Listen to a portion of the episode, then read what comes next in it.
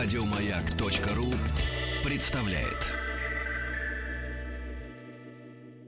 Да.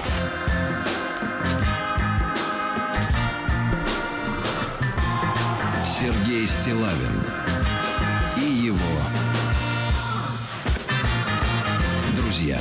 Да, ну что же, Гиде Мапасан, друзья мои, мадмуазель Перль, э, краткое содержание предыдущих серий.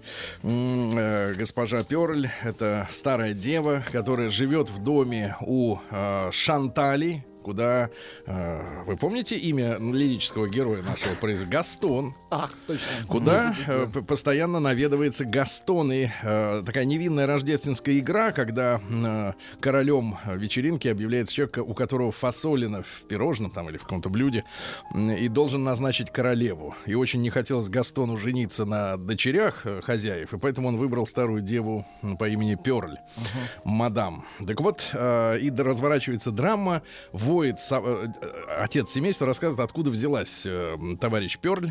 Оказалось, что а, выла громко-громко собака за околицей, и семья решила проведать, что там случилось, да, где-то там на краю села.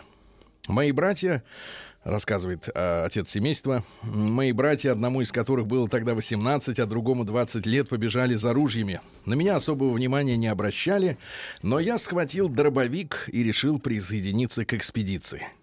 Вскоре мы двинулись в путь. Впереди шел отец и дядя, сопровождаемые Батистом, который нес фонарь. Это слуга. За ними следовали мои братья Жак и Поль, а позади всех плелся я, несмотря на уговоры матери, которая осталась стоять на пороге вместе со своей сестрой и моими двоюродными сестрами. За час до того снова повалил снег, засыпавший деревья. Ели, которые стали похожи на белые пирамиды, на огромные сахарные головы, сгибались под тяжестью этого истиня белого покрова. Сквозь серую пелену мелких, быстро падавших хлопьев виднелись тоненькие кустики, в темноте казавшиеся совсем белыми. Снег валил до того густой, что в десяти шагах ничего не было видно, но фонарь бросал перед нами яркий свет. Когда мы начали спускаться по лестнице, вырубленной в стене, я, признаться, струсил. Мне показалось, что за мной кто-то идет, что вот-вот кто-то схватит меня за плечи и утащит. Мне хотелось вернуться, но для этого пришлось бы снова пойти через сад, а на это у меня не хватило бы храбрости. Я услышал, что калитка, выходившая на равнину, отворяется. Дядя снова начал брониться. Опять он удрал, дьявол его задави. Ну, попадись ты мне только на глаза. Уж не промахнусь, сукин ты сын. Страшно было смотреть на равнину, или, ве- вернее, догадываться, что она перед тобой. Ее ведь не было видно.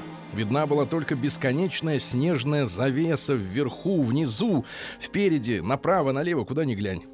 А собака-то опять воет. Что же, я покажу ей, как я стреляю. Хоть да не, не доберусь. Снова услышал я голос дяди. Но тут же услышал голос доброго моего отца. Лучше пойдем и возьмем бедное животное к себе, ведь оно воет от голода. Несчастный пес зовет на помощь. Он обращается к нам, как обратился бы человек, попавший в беду. Пойдем к нему. И мы тронулись сквозь эту завесу, сквозь этот непрерывный густой снегопад, сквозь эту пену, заполнявшую собой и ночь, и воздух, колыхавшуюся, колебавшуюся, падавшую и таявшую на коже, леденившую тело, леденившую так, как будто пронзала насквозь кожу острой мгновенной болью при каждом прикосновении крошечных белых хлопьев. Мы увязли по колено в мягкой холодной массе. Чтобы сделать шаг, приходилось высоко поднимать ногу. По мере того, как мы продвигались вперед, вой собаки становился все слышнее и громче. Вдруг дядя воскликнул «Вот она!» Все остановились, чтобы рассмотреть собаку, как это делают, встретив ночью врага. Я ровно ничего не видел, но все-таки догнал взрослых и разглядел собаку, казавшуюся страшным фантастическим созданием. Это была большая черная овчарка с длинной шерстью и волчьей мордой, стоявшая в самом конце длинной световой дорожки, которую проводил по снегу наш фонарь. Собака не двигалась. Она замолкла и только смотрела на нас. Странно, Она не подходит к нам и не убегает. Мне смерть, как хочется всадить в нее пулю», — сказал дядя. «Нет, надо взять ее с собой», — решительно возразил ему мой отец. А мой брат Жак заметил, «Да ведь она не одна. Рядом с ней что-то стоит». И в самом деле за собакой стояло что-то серое, неразличимое. Все осторожно двинулись вперед. Видя, что мы подходим, собака села. Она вовсе не казалась злой. Похоже, было, что она скорее довольна, что люди пришли на ее зов. Отец направился прямо к собаке и погладил ее. Она стала лизать ему руку, и тут мы увидели, что она привязана к колесу коляски, похожей на игрушечную тележку, обернутую несколькими шерстяными одеялами. Кто-то из нас бережно развернул одеяло, и когда Батист поднес фонарик к дверце колясочки, напоминавшей гнездышко на колесах, мы увидели там спящего ребенка — мы были до такой степени поражены, что не могли произнести ни слова. Отец первым пришел в себя, и так как он был человеком отзывчивым и к тому же несколько восторженным, он положил руку наверх колясочки и сказал «Несчастный подкидыш, мы возьмем тебя к себе», и велел Жаку катить нашу находку впереди всех. Думая вслух, отец заговорил снова «Это дитя любви». Несчастная мать позволь, позвонила в мою дверь в ночь накануне Богоявления, прося нашего милосердия ради Христа. Он снова остановился и, подняв голову к ночному небу, во весь голос четырежды крикнул на все четыре стороны «Мы взяли ребенка!» Затем положил руку брату на плечо и прошептал Франсуа «А что было бы, если бы ты выстрелил в собаку?» Дядя ничего не ответил, но широко перекрести, перекрестился в темноте. Несмотря на все свое фанфаронство, он был очень религиозен. Собаку отвязали, и она пошла за нами. Господи, до чего же радостным было наше возвращение домой. Правда, немалого труда стоило нам втащить коляску по лестнице, прорубленной в стене, но в конце концов мы все-таки вкатили ее прямо в прихожую. Какая смешная была мама, как она была рада и растеряна. А четыре мои двоюродные сестры, совсем еще крошки, самой младшей было шесть лет, были похожи на четырех куропаточек, прыгающих вокруг гнезда. Наконец, э, наконец, так и не проснувшегося ребенка вытащили из коляски. Оказалось, что это девочка, которой было месяца полтора. В ее пеленк, пеленках обнаружили 10 тысяч франков золотом. Да-да, можешь представить. 10... На первое время. С собой. 10 тысяч франков. Папа положил их в банк, ей на приданое. Да уж, на дочь бедняков эта девочка была не похожа. Скорее, это была дочь дворянина и простой женщины из нашего города. А может быть, словом, мы строили уйму самых разнообразных предположений, но истины так никогда и не узнали. Ничего и никогда. Да и собаку в наших краях тоже никто не признал. Она была не здешняя. Как бы то ни было, тот или та, кто трижды позвонил в нашу дверь, хорошо знал моих родителей, коль скоро выбор его пал на них. Вот таким-то образом полутора месяцев от роду мадемуазель Перль появилась в доме Шанталей. Впрочем, мадемуазель Перль ее прозвали гораздо позже — а при крещении ей дали имя Мари Симона Клэр. Причем имя Клэр должно было впоследствии стать ее фамилией. Откровенно говоря, наше возвращение в столовую с проснувшейся малюткой, глядевшей на людей, на огни, испуганными голубыми глазенками, со стороны могло показаться довольно забавным. Мы опять сели за стол, и каждый получил свою порцию пирога. Королем оказался я, и я избрал королевой мадемуазель Перль, как сегодня ты. Только в тот день она вряд ли понимала, какая ей оказана честь. Девочку приняли в нашу семью и воспитали. Шли годы. Девочка выросла, она была хорошенькой, ласковой, послушной. Все ее любили и, вероятно, страшно избаловали бы ее, если бы этому не мешала матушка, Матушка была женщиной строгих правил и неукоснительно придерживалась сословной иерархии. Она согласна была относиться к Клэр как к родным детям, но считала нужным, чтобы разделявшее нас расстояние не сокращалось ни на йоту, и чтобы положение девочки в семье было определено совершенно точно. И вот едва она подросла настолько, что могла принимать такие вещи, матушка рассказала ей ее историю и очень деликатно, даже мягко внушила ей, что она дочь не родная, а приемыш, и что в семье Шантали она, в сущности говоря, чужой человек. Клэр поняла свое положение и повела себя удивительно умно и поразительно тактично. Она сумела занять и сохранить то место, которое ей отвели с таким неподдельным добродушием, непринужденностью и чуткостью, что отец не раз был, извините, тронут до слез. Да. Ну, продолжим уже теперь завтра. Я думаю, что до конца этой недели мы осилим произведение. А, что там дальше? Ага, Ведь ее же интересно. избрали королевой бала, правильно? Да, Владик? Спрашивают все-таки с фамилией непонятно. Глагол или что? Не, не ваше дело. День взятия Бастилии пустую прошел. 80 лет со дня рождения. Ух ты, а ей уж 80. Разный, каждый день. На радио Маяк. Друзья мои, 19 апреля сегодня, и сегодня прекрасный день. Ну, не хочется говорить, что это день браконьеров. День подснежника. Их рвать нельзя. Это вне закона. Да, Хорошо. подснежник это цветок, если вы не поняли.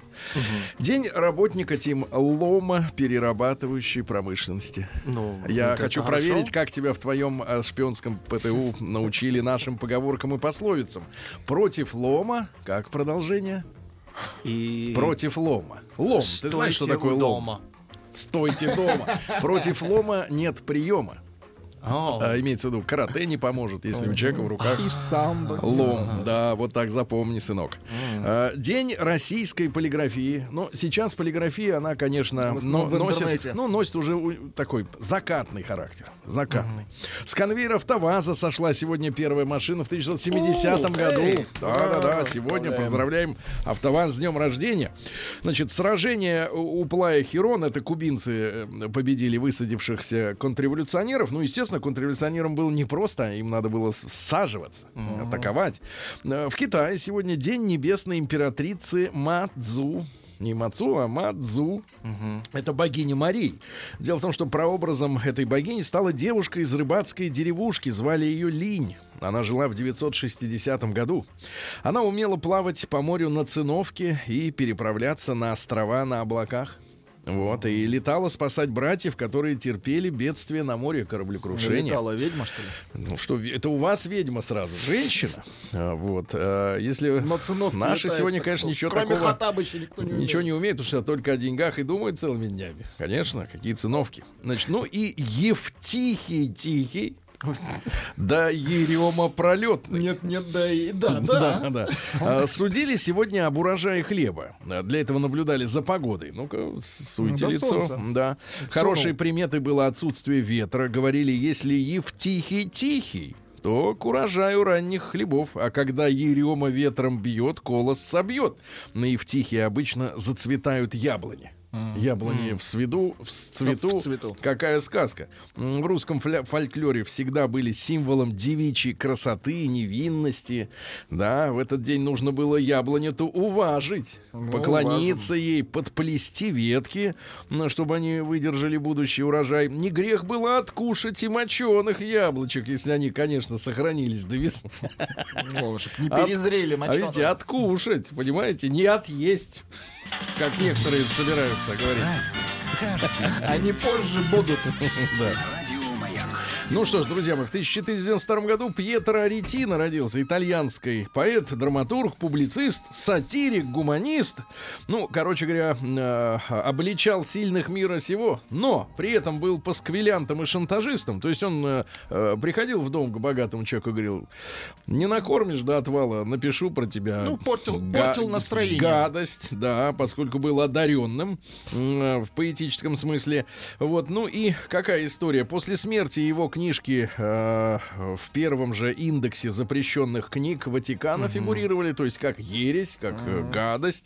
Называли его порнографом. Как? Как? Порнограф, да. Не но путать с даже... фонографом. Да, да, но даже и с автографом, да, но даже императоры и короли э, предпочитали откупиться от него, чем э, ссориться, да, потому что пока был жив, всех пачкал своим грязным языком.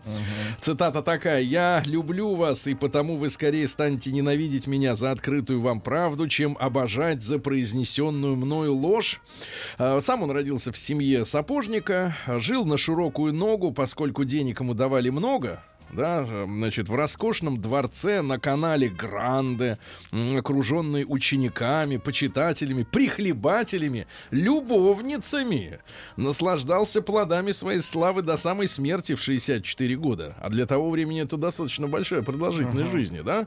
Вот. Ну, а что касается... эм, э, истории любви, э, то любил он женщину по имени Пьерина. А, Значит, там история такая, что а, ученик его, этого поэта, женился на 14-летней девушке, хрупкой, тонкой, с большими черными глазами, как у гуманоида, вот, и неизлечимо больной. И Аретина принял ее как дочь. Сначала чисто отеческие были Ну, а потом, отношения, да, а потом, в а что-то потом как в большее. Давайте фильме, так красиво. как в фильме «Подглядывающий», все получилось. Опять же, Италия? Как, да, как у цитаты, цитаты, давайте вот из него. Вы уж извините, они немножко могут быть, да. А, а, Слушайте, выбирает глаз как-то. Не может выбрать. Что, вообще ничего? Нет, невозможно. Прямым текстом, вот вижу, невозможно читать. Ну, почитайте, Пьетро. Аретин. Значит, да. В 1772 году Давид Рикардо, английский экономист, он в 14 лет присоединился к моему, своему папаше на лондонской фондовой бирже постигал основы коммерции, ну и к 16 годам уже самостоятельно справлялся а, с торговлей. В 21 год отказался от традиционного иудаизма, отказался, но перед этим об- овладел искусством продаж, да. А, Женился на девушке по имени Абигайль, вот, которая была квакершей. Квакеры это протестанты, да? Вот. Ну и папаша его изгнал, говорит, ах ты демон. Вот, так сказать, не хочешь, можно сказать, да. Ну и э, заработал свои первые миллионы через несколько лет, через 12 бросил занятия биржевого маклера и стал крупной финансовой м, фигурой. Вот, интересовался экономикой, он прочел книгу Адама Смита «Богатство народов», ну и в 37 лет э, издал свою первую экономическую заметку. У- у- умер он в 51 год от ушной инфекции, в ухо залезла гадость. Вот. Ну и он был приверженцем концепции экономического либерализма, которая не допускала никакого государственного вмешательства в экономику. Ну вот это вся вот эта сволочь, которая вот, э, гадит везде, да. А, что касается теории, да, теория стоимости у него была. А, значит, история такая. Э, Случайные и временные отклонения действительной или рыночной цены товаров от их первичной и естественной цены, а, значит, э, они на пользу только идут. На пользу. да, Отклонение. вот это вот когда На пользу. Болтаночка. Да, вот отклонить, все это хорошо. Да. В 1770-м капитан Джеймс Кук сегодня открыл Австралию, ну, к, радости тюремщиков английских, да, чтобы туда ссылать всю эту... Ну, для их потомков неплохо. К радости и сиди а что за акцент в Австралии, Тим? О, е, я из Австралии. Привет. О, Мерзко а, звучит. Как кра- немножко. Просто надо закрывать рот, когда не рот гола, когда ты говоришь его. А, о, а.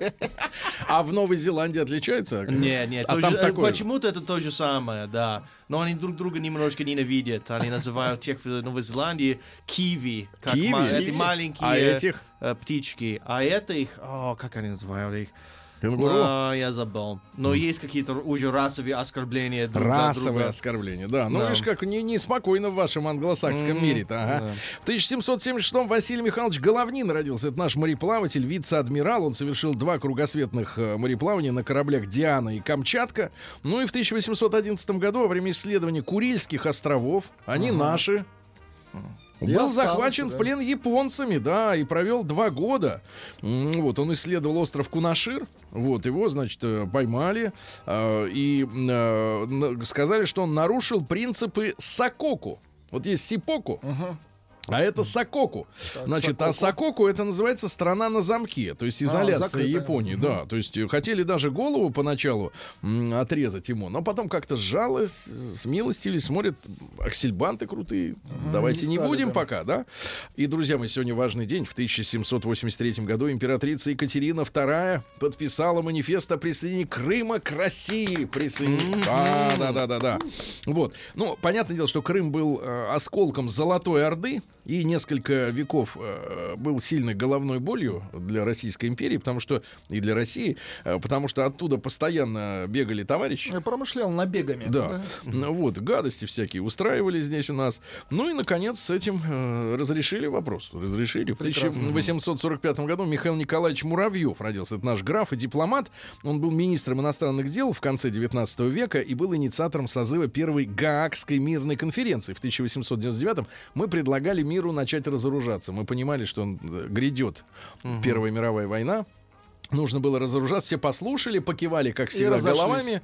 Вот, но, к сожалению, вот надо было им жестко сказать, э, э, как там, э, глаза не Да, отводить. глаза не Да. отводи, да, да, да. Ну вот не нашлось тогда такого очень. В 1866 приостановлен выход в свет за пропаганду материализма. Это цитата. Книги Сеченова «Рефлексы головного мозга». Пропагандировал материализм. Понимаешь, еще один кирпичик э, в коммунистическое светлое будущее. Да. В тысячу... А ведь до сих пор не понимает, как башка-то работает. Ведь самое смешное. Вот что они 150 лет назад опубликовали эту книгу, да? Нет, ну почему, на запах-то работает. Кто? Башка? Мгм. На запах? Вы сразу на запах, да. О, мясо.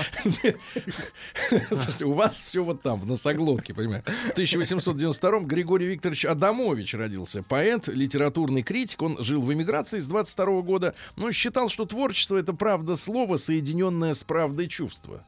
Ну, эти несколько буквально произ- произведений его, как э, э, от Пьетра Аретины значительно отличается в культурную сторону плюсом. Давайте. Например, единственное, что люблю я, сон. Какая сладость, тишина какая. Колоколов чуть слышный перезвон.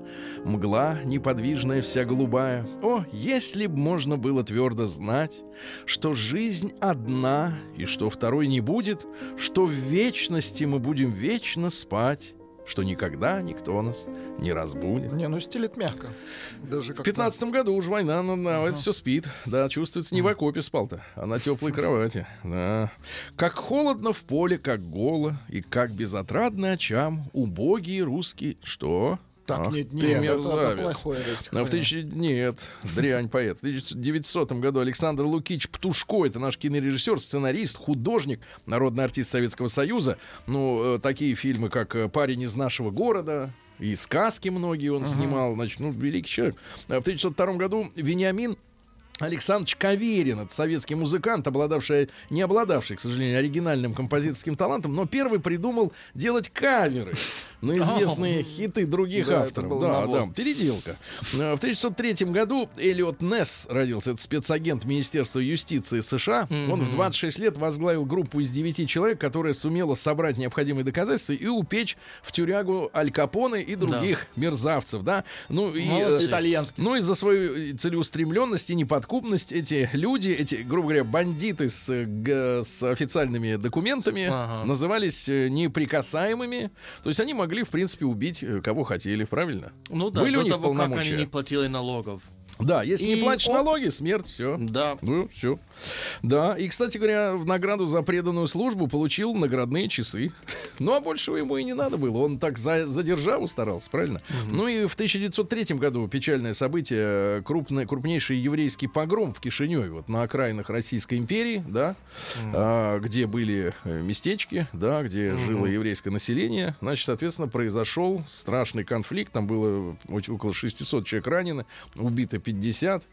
Вот. Не, на- не сразу удалось погасить. День дяди Бастилии пустую прошел. 80 лет со дня рождения. Ух ты, а ей уж 80. Разный, Друзья мои, ну и на тему вот погрома 1903 года в России даже организовали после этого э, комитет по оказанию помощи пострадавшим от погрома. Собрали около миллиона рублей, даже певец Шаляпин э, жертвовал средства. Ну и было арестовано около 800 погромщиков, э, из них 300 э, уехали на каторгу. Грустная, конечно, история. В 1919 году в Севастополе вспыхнуло восстание французских моряков, ну, из Антанты, да, которые потребовали прекращения интервенции в Россию, вот, возврата французских Устали. кораблей на родину и непреследования участников мятежа. Ну, а какая история-то? А, была такая девушка Жанна Лябурб, вот. Она агитировала, соответственно, э, э, она принадлежала, я так понимаю, к ВЧК, была, э, хорошо владела, как и многие дворяне, да, или этнические французы, французским языком и э, агитировала французов, да. В итоге она была расстреляна французской контрразведкой в марте 1919 года. Ну, отработал отлично. Вот. Но, тем не менее, да, мятеж удался, и французы, в конце концов, с якоря снялись. А в 1922 году Эрих Хартман родился. Это немецкий летчик-истребитель. Ну, немцы его называют самым результативным летчиком э, Второй мировой войны. 352 победы в воздушном бою. Себе. Вот, и почти все, кстати, на Восточном фронте, э, да, происходили. В 28 году Алексис Корнер, английский блюзовый музыкант, ну, говорят, что и Мик Джеггер, и, э, так сказать, э, Роберт Плант, и многие другие с его помощью, так сказать, на свет Брали Божий появились.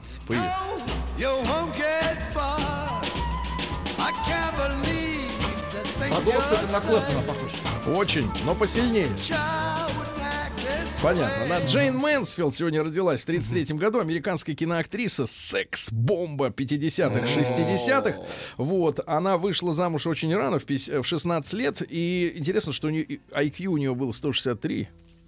Вот, а она родила, родила да. пятерых детей, трижды была замужем, и ее называли, правда, бледной тенью Мэрилин Монро, хотя она была, я так понимаю, поумнее. Вот, но погибла, к сожалению, в автокатастрофе в 67 году, ей было 34 года. Если у него 163, то он умнее почти всех. И Обамы то в том числе, да? Ну да. И Ну вот. Но таких долго не держат, естественно, умных-то.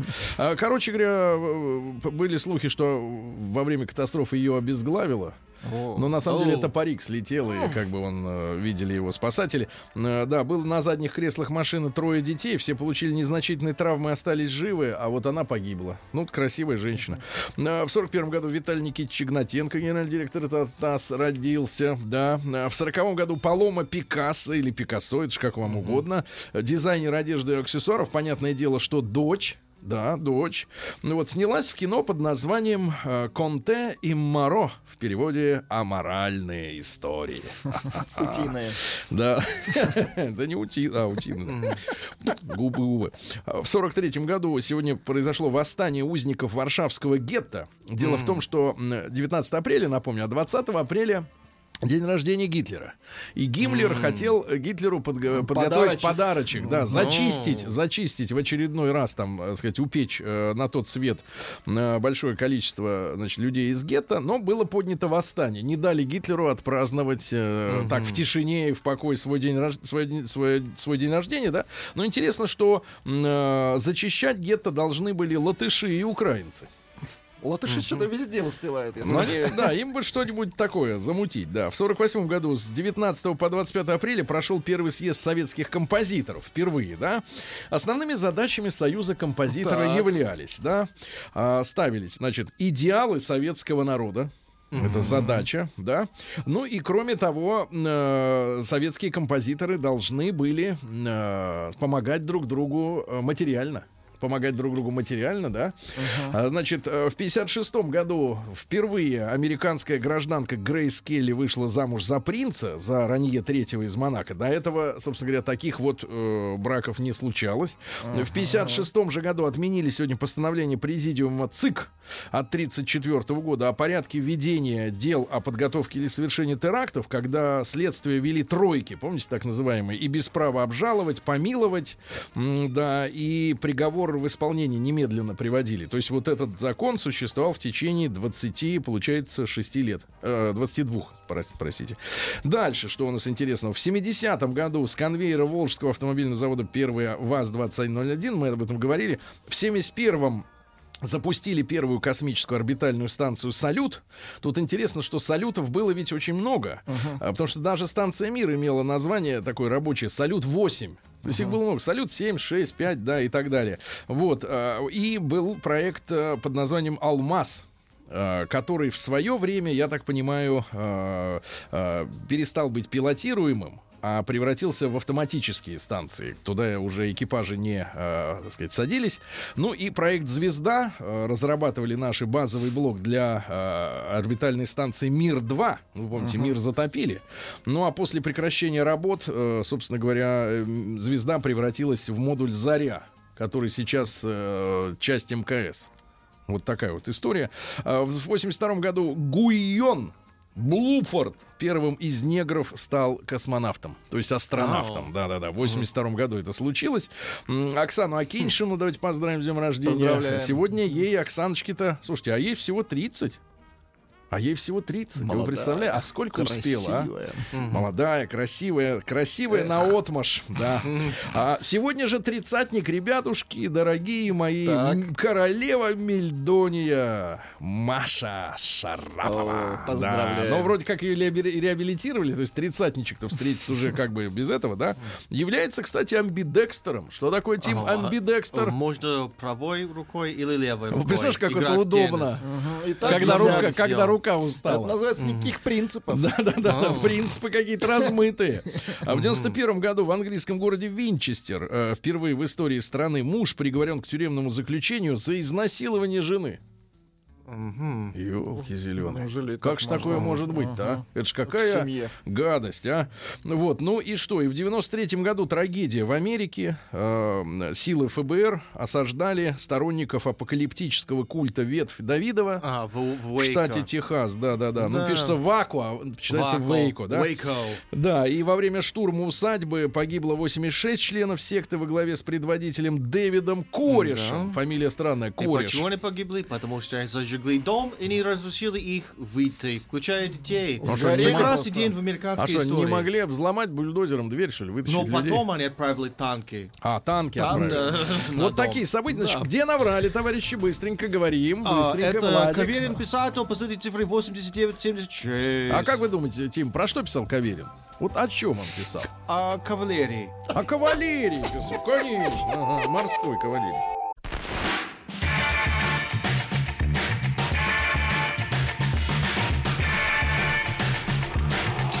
Стилавин друзья. Так, товарищи дорогие, есть у нас с вами повод бить в колокол, наконец-то. Долго я терпел, а, пока мы с вами не, э, э, значит, э, не обсуждали всю эту историю, но сегодня, наконец-таки, надо назвать вещи своими именами. Ребята, значит, общественность сетевая, а вы понимаете, что это просто общественность, подключенная к узлам связи, то есть все мы, ополчилась на женщину за то, что она желает сделать татуировку пятилетнему сыну. Пятилетнему. А, Короче, активно обсуждается в интернете пост молодой мамаши. Причем, как всегда, это, знаете, бывает так, что... э, как бы так сказать-то, чтобы потом бы не притянули за, за базар. Значит, я скажу так: недалекие люди, они палятся. Палятся. А, а, пост опубликован, значит, э, в виде скриншота. Э, Там мамаша ищет салоны, в которых бы согласились принять ее сыночка пятилетнего и набить ему татуху. Ха-ха-ха. Она отыскала милые картинки на тему отношений матери и сыночка. Микки Мауса Ау. забьет ему. Тихо, тихо. А кто мать? Микки Маус, кстати, кто? Девочка? ставит эту тематику на себя. Да нет, нет, ну пусть забьет, понятное дело, себе. И планирует подарить ребенку татуировку на шестой день рождения. А, Пользователи, э, ну вообще, э, от- оправившись от шока, э, выступают за жесткие меры. Ну, в частности, за то, о чем я давно уже говорю, за сертификацию родителей. Вот смотрите, у нас люди имеют образование, чтобы работать на тракторе. У нас требуется образование, чтобы лететь в космос. В конце концов, даже хироманты имеют какие-то ксивы, ксивы, да. да, что они Иногда умеют купленные. влиять. А родителем может стать кто угодно, даже сумасшедший. Кто угодно, никто ему не запрещает, что творится в, в- в нашей стране. Перед тем, как принимать решение о том, чтобы завести детей, люди должны проходить курсы, да я бы сказал так, хотя бы медицинское освидетельствование. А, другие пользователи заявили, что подобные ситуации выводят их из себя. Э, люди раздражены. Некоторые призвали отправлять жалобы в полицию, чтобы уберечь ребенка от такого подарка на день рождения. В общем, ребята, история такая.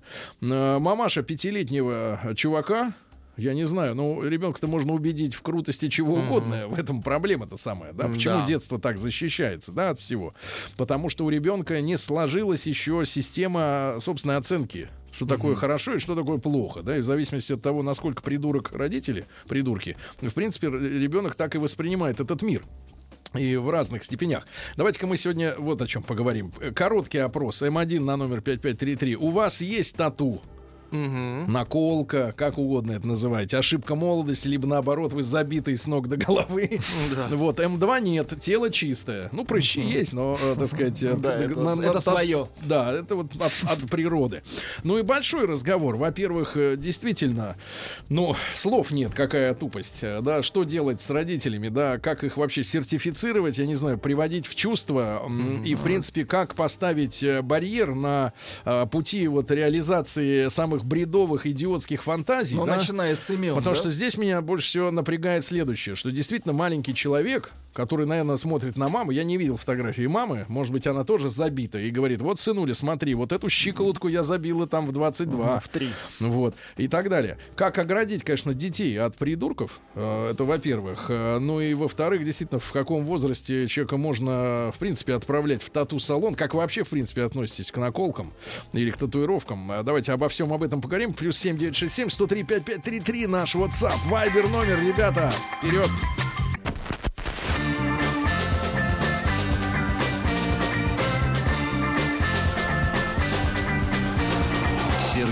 Стилавин и его друзья. На маяке. Друзья мои, итак, э, скандал в интернете, скандал благодаря э, самому э, виновнику всей этой истории. А, э, Пятилетнему ребенку э, мама ищет э, на, давайте так, кольщика. Да, пятилетнему ребенку женщина ищет кольщика, потому что хочет на шестилетие своего сына подарить ему наколку. Она уже отыскала, дальше цитата, милые картинки на тему отношений матери и сына. И хочет набить эту картинку сыну. Куда не указывается, вот, может быть, благодаря общественному мнению до этого дела и не дойдет. Видимо, не каждый кольщик все-таки совсем уже без башни, да, Э, вот, э, но тем не менее, это нужно обсудить. Ребят, формальный опрос, чтобы посмотреть на ситуацию в нашей аудитории. М1 на номер 5533 у вас есть татуировка, наколка или там что угодно. М2 нет, тело чистое, только шрам от аппендицита. Э, Ну и, соответственно, э, большой разговор. э, Действительно, как сертифицировать родителей, которые вот совсем уже обезумели от свободы. Да, вот говорят, свобода кому-то нужна. Ну Вот она, вот, вот это, вот эта квинтэссенция свободы, то, что вот с этой матерью происходит. Вот человек уже вообще без башни, без царя в голове, без, без чего угодно, да, и ничто с ним, и ничего с ним, главное, не сделаешь, не знаю. Ведь пока не набьет, ее же не привлечь ни к чему. Там уже, может быть, подтянется кто-нибудь там э, из омбудсменов. Но пока что полный беспросветный мрак. Э, я представляю, в каких условиях живет мальчик маленький, бедный. Ну и э, давайте, плюс 7967 103 5533. Э, э, ваши э, предложения, идеи, э, ну, вообще несколько, может быть, мыслей про татуировки, если они у вас есть, или, или если вы противник. Э, давайте Вячеслава послушаем из Москвы. Мужчина, доброе утро. Доброе утро. господин. Слава, ну, Доброе. давайте вашу позицию изложите. Ну, моя позиция, я с огромным трудом, вот сколько, 18 лет, да, сейчас 19 год, и, конечно, вот мы в теории с сыном договорились, что до 20 лет он свое тело не трогает. Но это, конечно, ужасно, особенно там, понимаете, тусовка вот этих мажоров, у которых уже, конечно, к 18 лет у почти у всех набито что-то. Но Не, это вот Вячеслав, маленькая, маленькая ремарка. Вот эта вот тусовка мажора, говорит отец мажора. мажоров. Не, ну отец-то не мажор, а отец мажора. Ну да, но при этом вот я всеми силами, мы уже там и переводилки, но сам факт, что вот сейчас ему почти 19 лет, и если до этого мне постоянно переносил там, а посмотри, а вот если такая будет татушка, а если будет такая татушка, вот мы полгода это уже не обсуждаем. Может быть, все-таки бред этот закончился, благодаря вот тому, что я сумел вот с 15 до 17, это, конечно, было ужасно. Это каждый день практически бой половина дня я бьюсь, чтобы он себе сережку не вставил в ухо, а остальную половину дня бьюсь, чтобы он себе не набил в 15 лет какую-нибудь там тупую татуировку. Я, конечно, огромный противник. У меня даже, не забуду, мать родную не набил я еще пока себе. Ну, да, Слава, ну а что делать вот с родителями, которые вот э, подобно Ничего не, к сожалению, ничего не поделаешь, потому что я полно знаю девчат. У нас вот в спортзал ходит девка, у которой вся спина забита. Это настолько ужасно смотрится, Спина. а она видно, что она кайфует, потому что она постоянно одевает эти маечки с маленькими э, надкидочками, все видят ее ужасно. Как набитую Тариги. спину. Маечка-подтяжка. Ну да, А- да, да. А ей кажется, наверное, что это просто какое-то там невообразимое произведение искусства. А, Ну вот вы- Вопрос. Тематика изображений как, какая? А не поймешь, там же все же это Ау. завуалировано, это что там, астрал. Отлично. Там несколько Понятно, понятно. Спасибо, Вячеслав. Да, друзья мои, так. Э, э, Есть история. Жили в Ташкенте, жила, работала в детском саду, так один папаша пятилетнему сыну Ага. все зубы золотые поставил. А, Большинство современных мамаш безмозглые, пишет мужчина. И главные принципы — сигарета в зубах, бутылка пива в руке, наколка на заду, какой-нибудь кураж, Дом-2 в телевизоре. Ну, в общем, смотри, агрессивно настроенные, так сказать, товарищи. Представляете, мальчик А. улы- улыбнется. вот Татуировки — это подсознательное желание себя проявить, когда у человека неразвитые способности.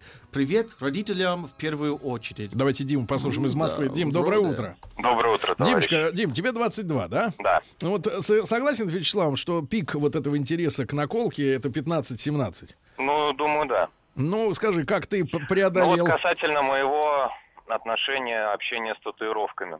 Э, У меня отец э, служил в АБХСС, потом в УГРО, и всю жизнь он мне твердил, что наколки носят только зэки и тюремщики. И если я когда-нибудь надумаю сделать татуировку, и не дай бог ее сделаю, он посадит меня в камеру с таким же зэком. К таким же. Ну хорошо, а что делать с родителями, у которых, э, э, которых следующее понятие? Татуировка? Тату? Нет, тату это красиво. Это красиво. Ну, я не знаю, мне кажется, это люди нездоровые, потому что тело должно быть таким, каким его создали, таким, каким оно родилось. А ка- касательно тезиса вашего по поводу э, введения разрешения на деторождение, с одной стороны, это нарушение Конституции, но с другой, да, я бы, конечно, очень не хотел, чтобы э, родители растили, пардон, э, с самого детства путан э, валютных и э, пацанов-слюнтяев. Видите? По- Да, Мгм. да, я маленькая, маленькая комментарий к тому, что ты сказал, э, Дима. Ну, не, раз, не разрешение, а, например, прохождение хотя бы обязательных курсов. Если, например, женщина уже, э, к примеру, обратилась э, там в детскую консультацию, да, мне кажется, там не нужно учиться годами на родителей, но хотя бы элементарные э, какие-то правила, да, нужно э, получить э, из рук специалистов, э, не, не из рук Child Free и служб, которые борются с рождаемостью, а именно по э, методике воспитания будущего ребенка, отношения к нему правильному, да. Ведь мы видим, какие люди разные. Много психопатов, правильно, много просто А, людей с, извращ- с извращенными да, взглядами. И э, э, в таких семьях, э, которые нам кажутся чудаковатыми, как вы говорите, ведь будут и плодиться, и продолжать плодиться, да, люди такого же склада, да. Э, мы же не можем позволить, чтобы миллионы будущих наших сограждан ну, росли в условиях, ну, в адских. Ну, вот, ну, смотри, мальчик в 5 лет, да, герой нашей сегодняшней публикации, его готовят к забивке татуировкой со смыслом «милая картинка на тему отношений матери». И с- как это мило, когда у ребенка на спине татуировка матери. Да. Давайте Сережу из Ростовской области послушаем, 54 года. Сереж, доброе утро, добрый день. Здравствуйте, ребята. Сережа, где, когда ты забился первый раз? Ну, вы знаете, у меня остался маленький шрам, Так. как напоминание о том, что нельзя делать то, чего не, не надо делать. Мгм. Это было в 14 лет, ну, с, соседскими ребятами, ну, сделал себе маленькую татуировку, букву «С» на левой руке. Мгм. И я- мой папа увидел это дело и жестко со мной поговорил. А потом э, заставил меня... э, Дал, дал, тебе, дал тебе кирпич и говорит «три». Нет, он заставил меня перенести кирпич с одного места на другое. И вы знаете, вот да, и в армии, Сработало. ребята, после... э, Я потом эту та- тату- татуировку вывел кислотой. Есть только шрам. И вот в армии ребята ставили тут татуировки. Но я все время вспоминал эту кучу кирпича. И, и- и никогда больше ни- ни- никаких татуировок не делал себе. И к ребята, к мужикам отношусь нормально с татуировками, а к женщинам крайне отрицательно. Уважаемые дамы, вам Бог дал красоту, пользуйтесь этим. Понятно, А. да. Причем, ребят, ведь э, перспективы, которые намечают, такая маленькая ремарка, э, э, которые намечают, э, так сказать, креативные люди, э, в кавычках, из э, тату-индустрии, они достаточно четко обрисованы. Если вы войдете в Инстаграм и наберете там э, хэштег какой-нибудь тату или еще что-то, та- или татует бейб, Там целый да, что-нибудь, вы увидите женщин, у которых татуировки на груди. То есть вот тренд последних там нескольких лет, это когда, например, череп, между э, титик у нее, э, шея забитая. А, и вот, э, вы понимаете, и- и- и ведь давайте, давайте назовем вещи своими именами. Я понимаю, что против меня сейчас ополчатся все, у кого есть татуировки, потому что это такая каста, да. Если ты начал забиваться, ты уже не можешь на себя посмотреть со стороны объективно. Это Со стороны зависимость. следующей. Нет, я даже не об этом. Это бизнес. Ну, Это тоже. бизнес, понимаете, да, и это достаточно серьезные деньги, да, которые Ну, люди на этом делают, да. Они делают на этом деньги. Я не лезу в чужой карман, но просто они пропагандируют это как крутизну, как некую принадлежность к какой-то элите. А что так? А, а разве человек становится элитой, если он просто у себя на заднице что-то нари- нарисовал? Пусть, Ну, будет- пусть это будет красиво а или некрасиво. Нет, нет, простите, что происходит с человеком такое?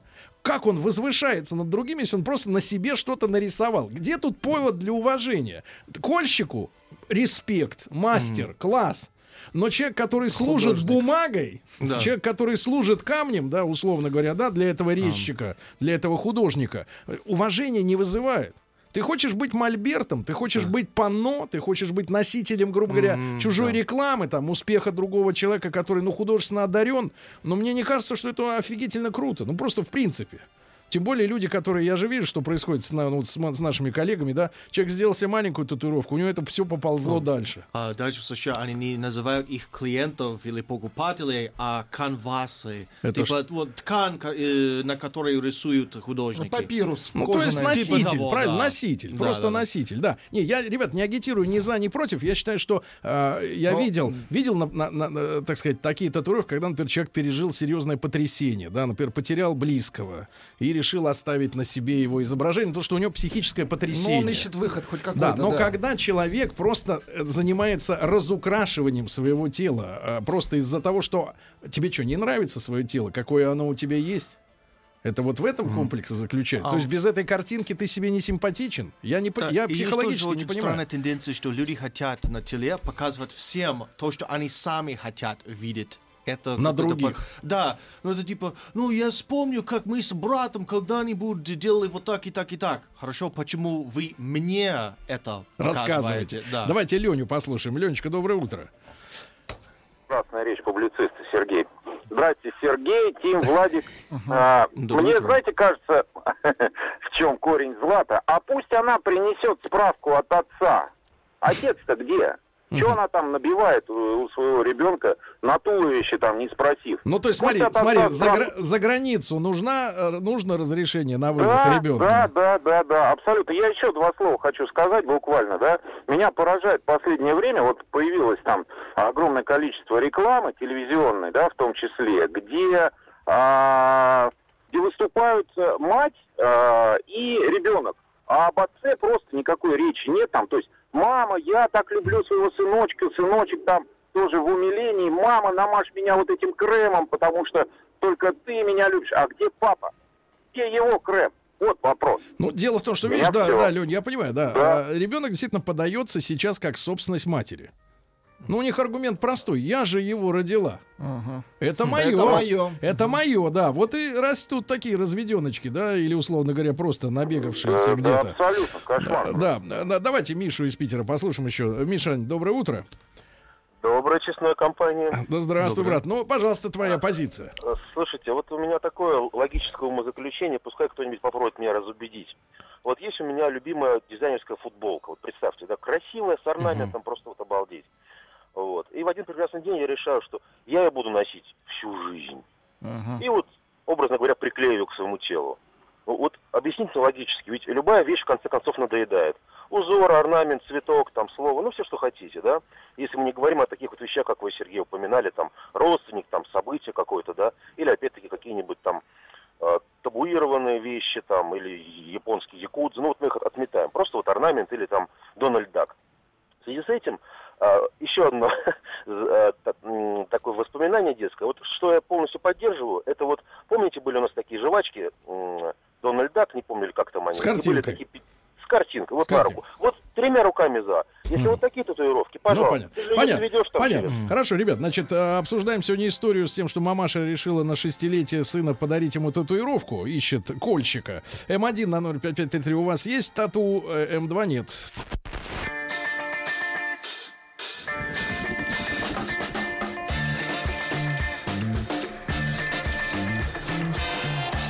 Стилавин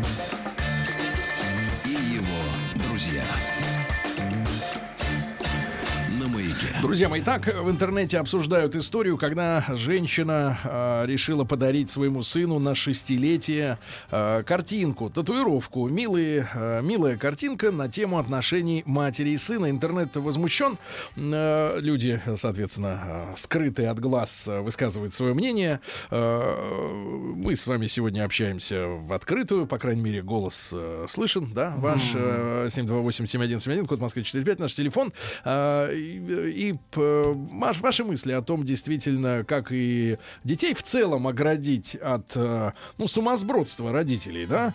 Э, Не секрет, что есть семьи, например, да, где детей с измалетства приучают, например, к сыроедению. Когда э, сам человек дошел, например, до такого питания, ну, я бы сказал так, давайте с уважением скажу, просветлился э, лет в 30. Ну, в зрелом возрасте, Вот, да, так. и в детстве он ел мясо. Вот. А ребенка, и спросите любого доктора, любого диетолога, да, которому, э, который подтвердит мои слова, что ребенку для роста действительно хотя бы там до 18 лет, а то и до 21 года требуются те микроэлементы, которые вот в морковке э, как бы отсутствуют. Или в, в, в какой-нибудь спарже там, да, А, вот если ее грызть. А, И, и вот, вот от этих людей тоже как уберечь ребенка, чтобы человек хотя бы базис получил минимум, да, вот у нас есть, э, как там скажешь, стандарты, по-моему, это называется медицинских услуг, да, госстандарты, то есть вот тот минимум, который ты должен получить. А есть ли у нас стандарт воспитания человека?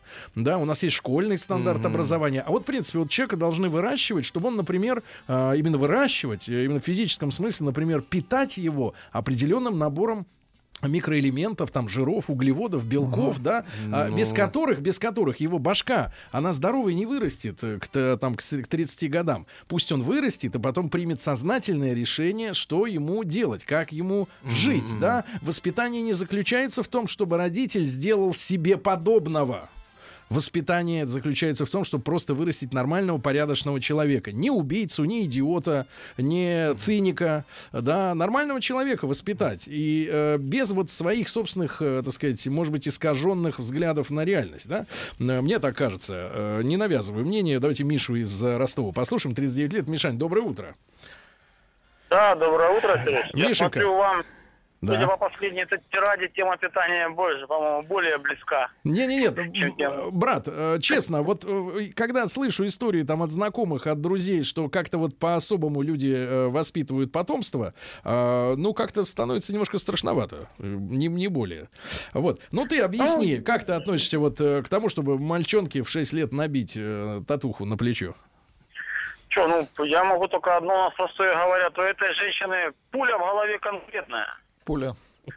Пуля, большая до сих пуля. пор ну, во-первых, она дура. просто как бы, ну, то, что там она хочет нанести ему татуировку, несмотря на его мнение, и, и трезво понимая, что его мнение сейчас еще не сложившееся, это полдела. Она же, наверное, не понимает, что будет с этой татуировкой годам к 15.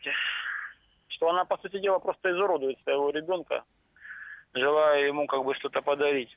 А потом заставит его сдирать эту татуировку. Ну а как скажите, неправильно, э, к- как, неправильно. как Нет, скажи... Я считаю, что все, что касается своего тела, человек должен, человек должен принимать решения, касаемые изменения своего тела, только будучи уже полностью осознанным и сам по себе.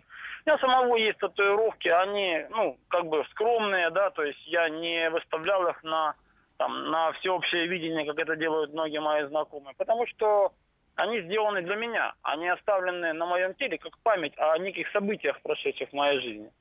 Вот. Э, Это не криминальное событие, это просто события моей жизни. То есть вот у нас криминальные татуировки там оставляют там пять точек, кресты, купола, да, вот кто как, как бы, да. Ну, у нас как бы были там другие события, приятные, скажем так. События были приятные. Ну это чтобы- ваша личная история, правильно? Ну, думаю, вообще это как бы вообще общая должна быть история. Человек должен сам принимать решение. Хорошо. Хочет он оставить эту татуировку на Хорошо. теле или нет. Ну, конечно, не в 6 лет. Ну, понятно. После Хорошо. совершенно- Хорошо, Миш, спасибо тебе, да, за твой звонок. Да, пожалуйста, Тим. Я смотрю, сегодня очень много сообщений, друзья на, мои. На государственном уровне уже закреплен возраст, который разрешено делать наколки. Их можно делать с 14 и 16 лет, в зависимости от тяжести совершенного преступления. Первую э, небольшую та- э, татуху мама разрешила сделать в 16 лет. Через 4 месяца отец увидел и получили с мамой по шапке. Сейчас мне 32 и забытые руки и нога. Леонид Нижний Новгород. Руки и нога.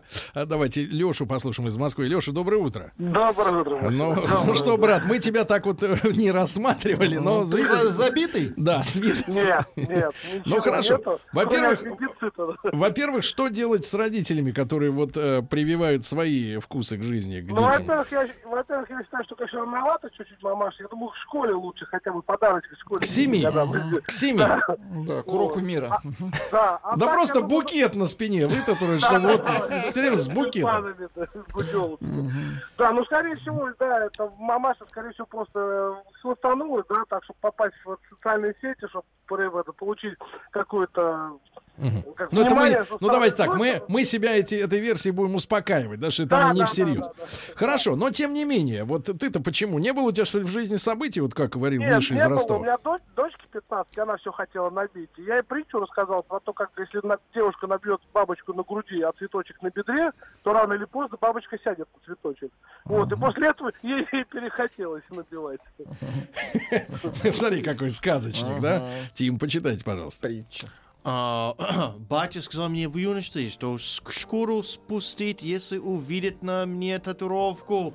Поэтому любви и интереса не испытываю. Также думаю, что если бы мать природа хотела нас разукрасить поинтереснее, мы бы уже были расписанными при рождении. Расписанными, да. А, Конечно, друзья мои, а, есть, э, э, сказать, э, есть, наверное, аргумент у людей, которые э, будут возражать относительно того, что мы вот такие, какими мы родились. Конечно, есть э, бодибилдинг, да, строительство Ну, да, да, тела, да. когда человек вот свое там рыхлое, пузатое Ага, тело превращает, да. например, в красивое, В чужое. атлетическое, да.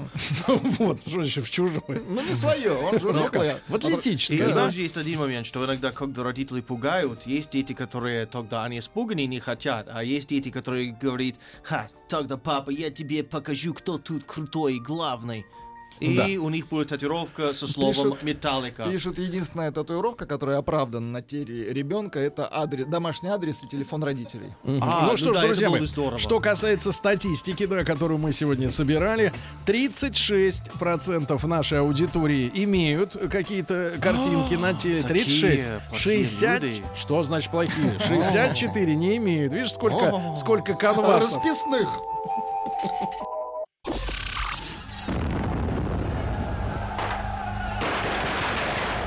Граждане министры Временного правительства, именем Военно-революционного комитета объявляю ваше Временное правительство арестованным. Это мы пролетарская революция, документика. Именем революции. А, Друзья мои, давно мы не встречались, и тем радостнее встреча, да, э, с Василием Жановичем Цветком. Василий Жанович, доброе утро. Здравствуйте. А, И, э, естественно, доктор исторических наук, э, профессор Московского педагогического государственного университета. Э, Наша, наша рубрика именем революции, да, конечно же, мы говорим об истории нашей страны, да, подробно изучаем революционную ситуацию, да.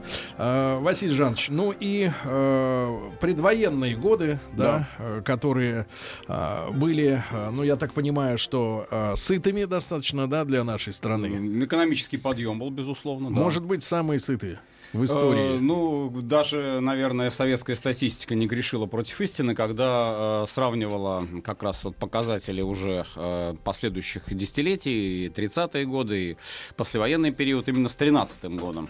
То есть это действительно был такой максимальный показатель э, по очень многим параметрам. Мгм. Мгм. Вот, Василий Жанович, мы, естественно, поговорим и о э, военной доктрине, да? Да. Сегодня, э, кстати говоря, по-моему, вот мы сегодня в истории отмечали в нашей ежедневной рубрике, что в 1897-м э, стал министром иностранных дел э, Муравьев. Да, там э, который просто... позднее выносил на первую Гаагскую конференцию мирную вопрос о разоружении. Да, это было очень актуально на тот момент, но, собственно, все-таки это, наверное, не столько инициатива МИДа, сколько инициатива самого государя, потому что он э, сам э, был уверен, был убежден э, в том, что новый век, он, безусловно, связан с ростом вооружений, начинается гонка вооружений, но к чему это все приведет? Э, Очень уместно здесь, наверное, вспомнить фразу Ключевского, э, которая была на тот момент, может быть, не всеми понята, э, что 20 век начинается пороховым погребом, а закончится лазаретом. Но по большому счету, в общем, можно сказать, что так и произошло. И вот государь, видя, что дальнейший рост, эскалация вооружений может действительно довести до просто очень серьезных последствий, выступил с инициативой ограничения. Не разоружения полного, как иногда считают, а просто ограничения вот этих э, м, новых э, видов вооружения, запрещение некоторых видов, э, таких как, например, отравляющие вещества, э, газы.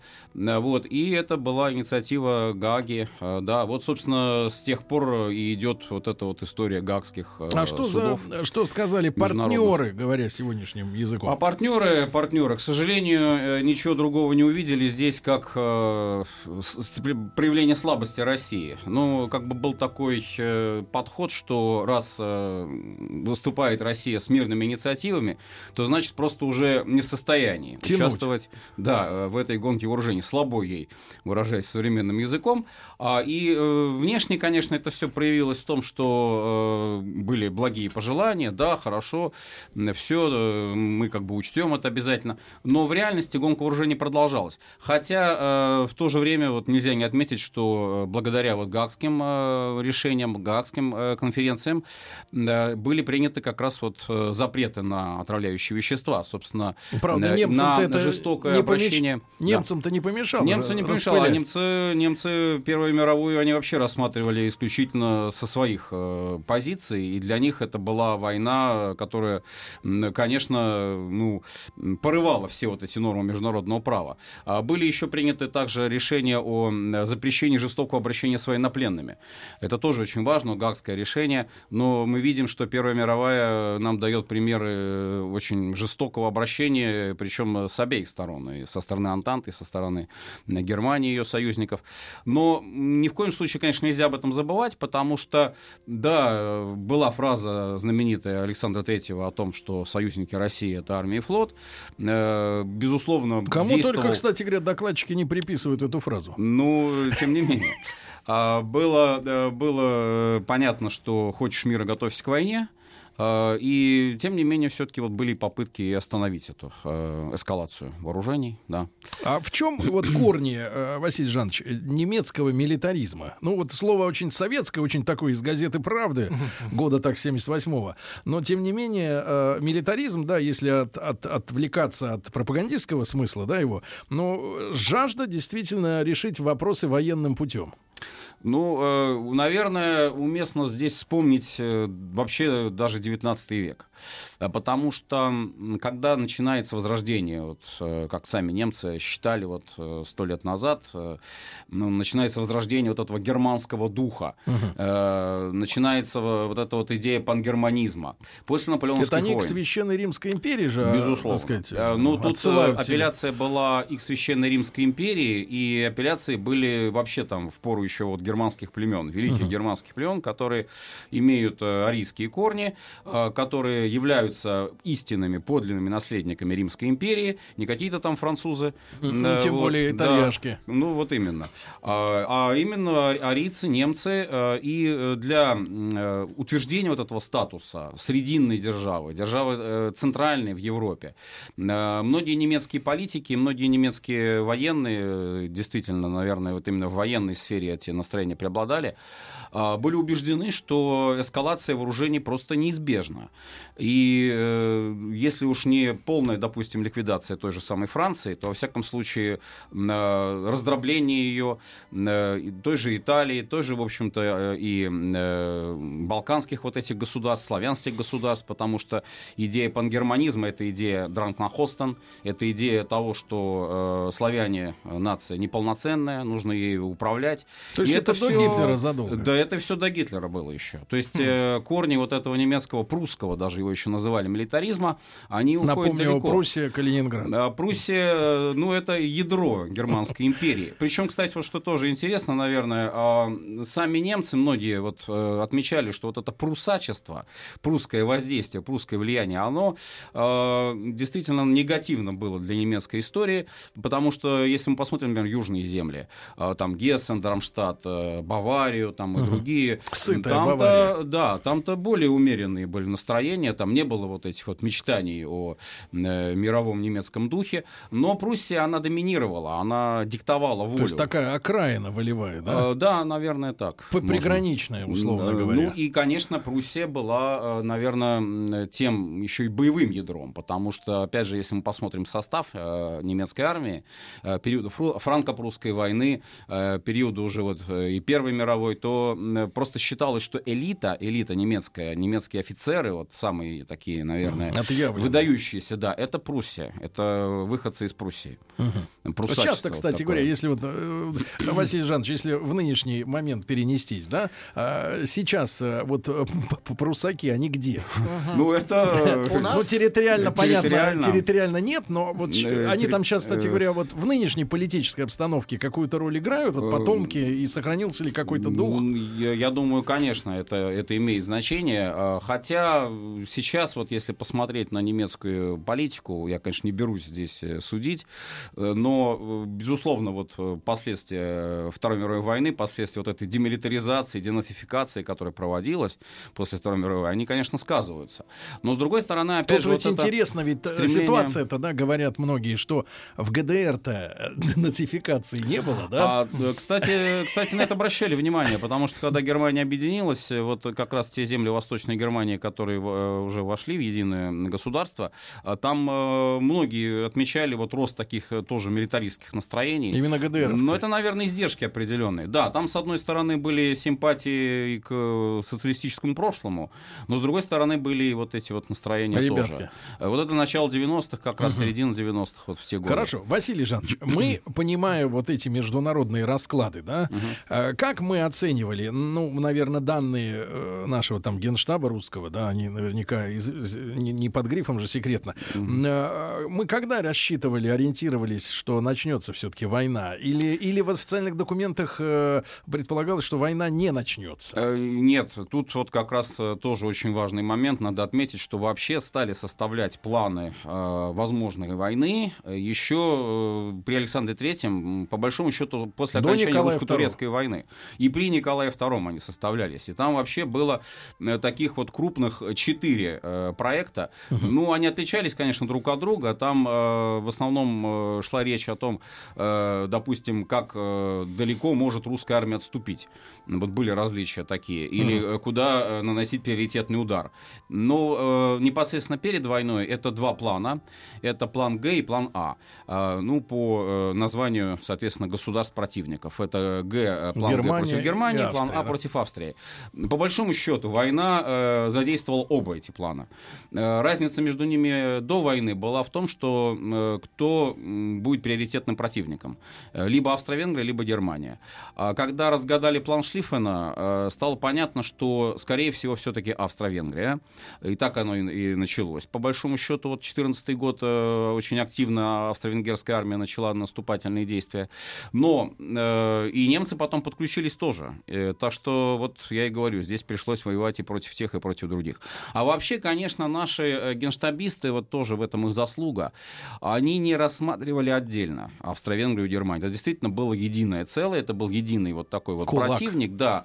И если э, был вопрос только в том, кто первый начнет и кто будет наносить приоритетный удар. Но то, что вступят обе страны против России, А в когда этом сомнений не вот было. люди люди задают вопрос, да, наши уважаемые слушатели, о том, что э, восстановился ли наш флот, да, после Цусимы и после революции 1905 года. Мы уже с вами говорили, да, в нашей рубрике а, именем революции о том, что именно к 17 году, грубо Да. говоря, Да. по всем технологическим именно технологическим планам э, было полное перевооружение, да, и флота, и армии. Более того, ребят, а, если вы почитаете э, такие более серьезные исследования, э, там, э, что касается вооружения, это с ума сойти. Но у нас э, в шестнадцатом году, я так понимаю, Василий Жанович, вы меня поправ- поправьте, если э, я вдруг на- натолкнулся на вранье, но в шестнадцатом году проходили испытания на фронте автоматы. Ну, а с автоматами вообще интересная очень У нас были получилась, да. автоматы, и немцы, я так понимаю, докладывали, да, или на австро-венгерском фронте это было где- где-то, да, или на немецком, а, докладывали, что у русских появилось сумасшедшее новое оружие, да, Да, да, да. Когда,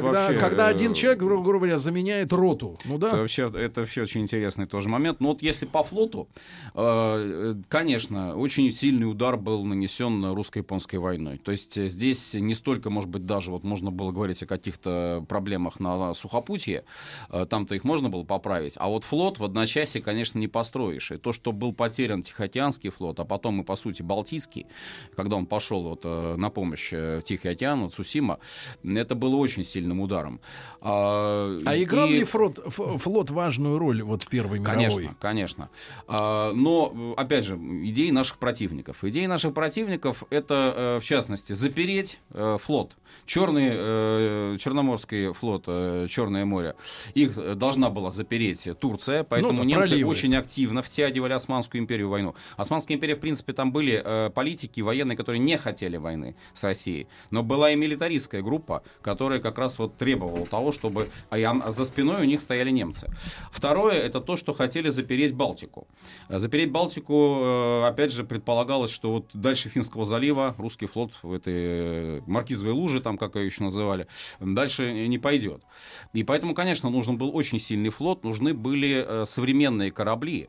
И вот начиная с 908 года, вот буквально 907-908 примерно, кончается вот этот революционный период, и начинается очень интенсивное э, освоение новых моделей э, кораблей боевых.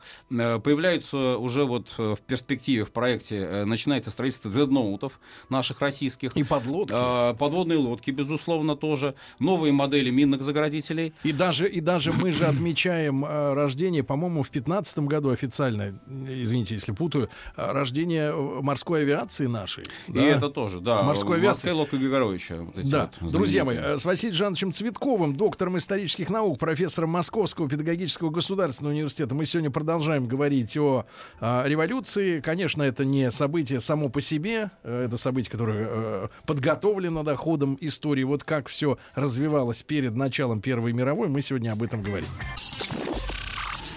Товарищи, рабочая крестьянская революция, о необходимости которой все время говорили большевики, совершилась!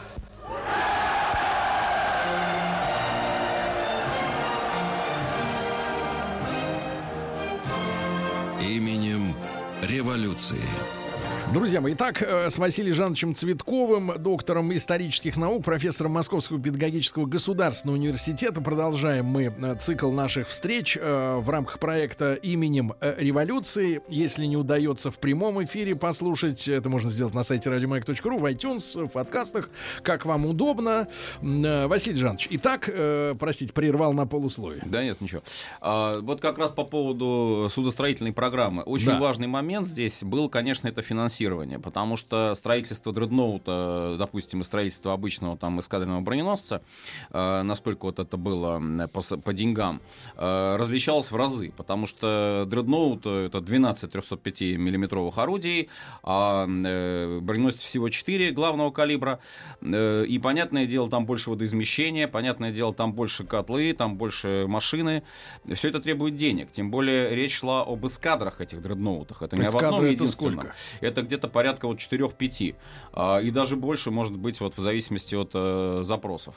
То есть это был, э, выражаясь вот как бы аналогиями с э, немецкими, там, английскими флотами, проводя параллели, это действительно был такой русский флот открытого моря.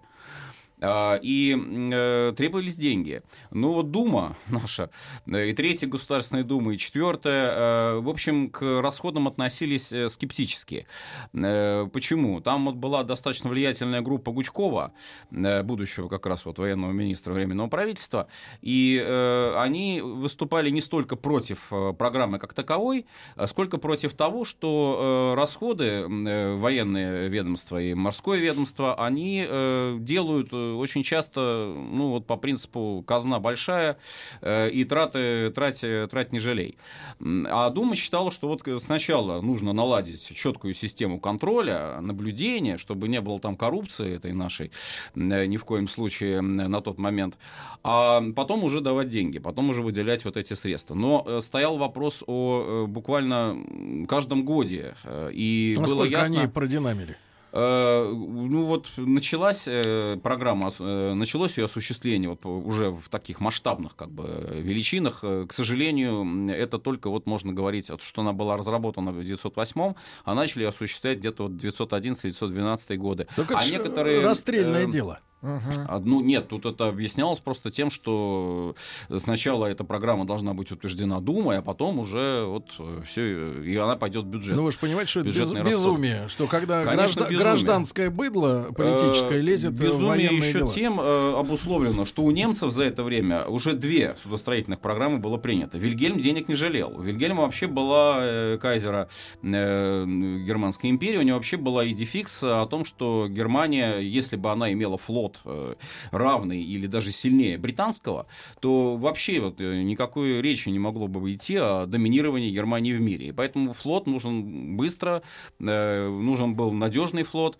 Мы здесь отставали, к сожалению. И некоторые наши дредноуты, это вот уже в Балтийском флоте и Черноморском, они входили в строй, они спускались на воду во время уже военных действий.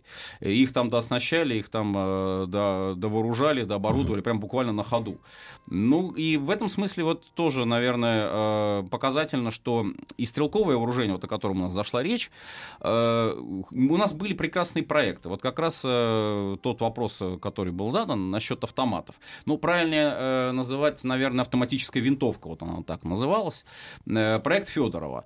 Федоров инженер Сестрецкого завода. И, кстати, на этом же Сестрецком заводе работал Дегтярев, а потом Токарев. Ну, это наши тоже. прославленные. Это наши да? прославленные создатели производители автоматов уже в период Великой Отечественной войны, но опыт у них был а, как раз вот э, работа вместе с Федоровым.